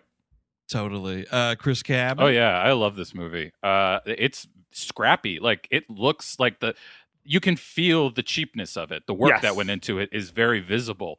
Uh, Yeah. and I, I love that about it. And it has ambition. Why I always have like a soft spot for the Elm Street series is because it is very inventive. Uh, the deaths are always inventive, and they get uh, by the time you get to the remake, it's of course terrible. Uh, but for the first couple of movies, like they're at least thinking like, let's give them something to look at. Let's like really create something visually here in these death set pieces. Whereas I feel sometimes Jason has not been so great about that. there's a there's another thing that you just reminded me of stuff that they the sequels wind up losing. We didn't really talk about it here too much, but like the religious imagery Yep. here, the Christian Yep. imagery in this movie. Uh, you know, Craven was like a former like I think he was like a Methodist uh preacher or something. Um, so there's so much stuff of like both Nancy and Tina grasping at the crucifix. You have the, you know, the lamb coming through in the one nightmare, which of course is also like lamb to slaughter, but it's also, you know, you could also make arguments for Lamb of God type Mhm. stuff in there. So I, I love that that stuff is all strewn in here, and that really just gets totally wiped out. I think even in the next movie. Yeah, I think so too. Uh, so it- I cut you off there, No, Captain. Do you have something yeah, else? it's it's it's good movie. Watch.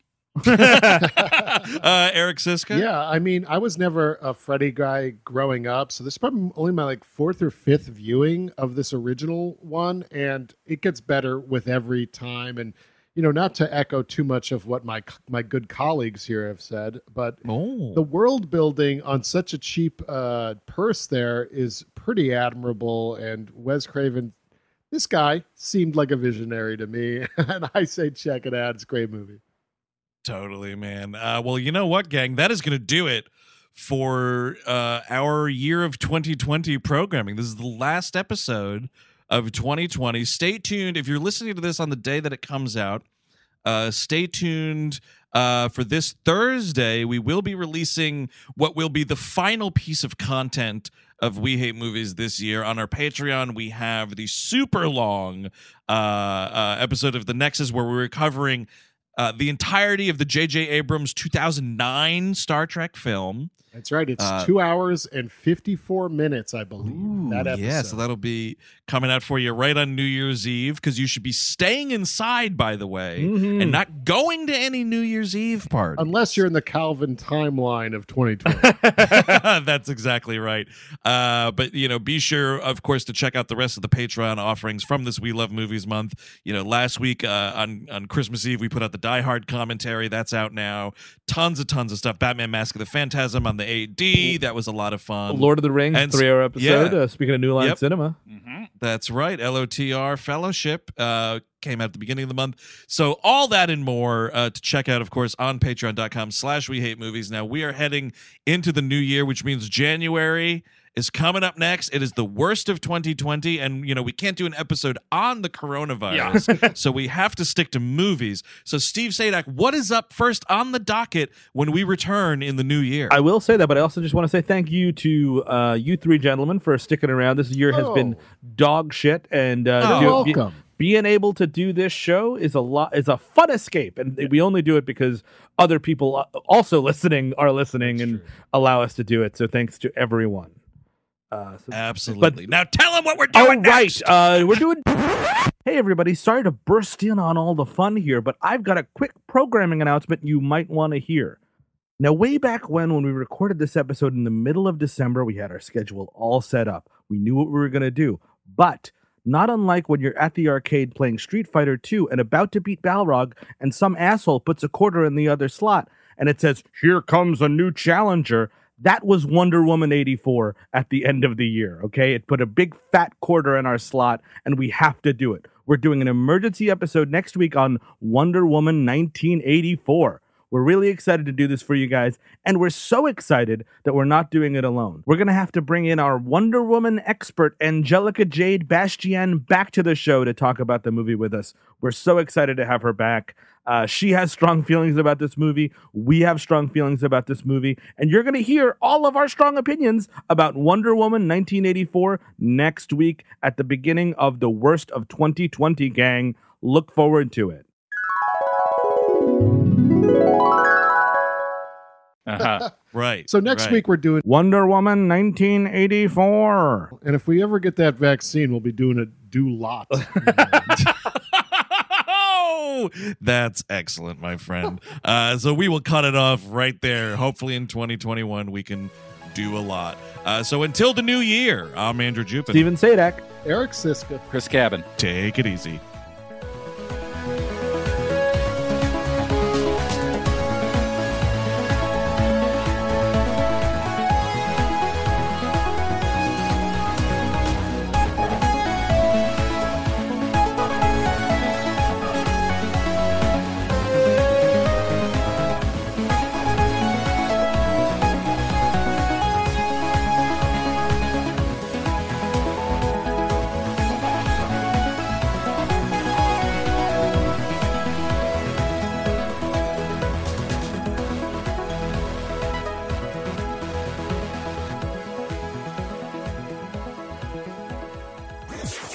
Headgum podcast.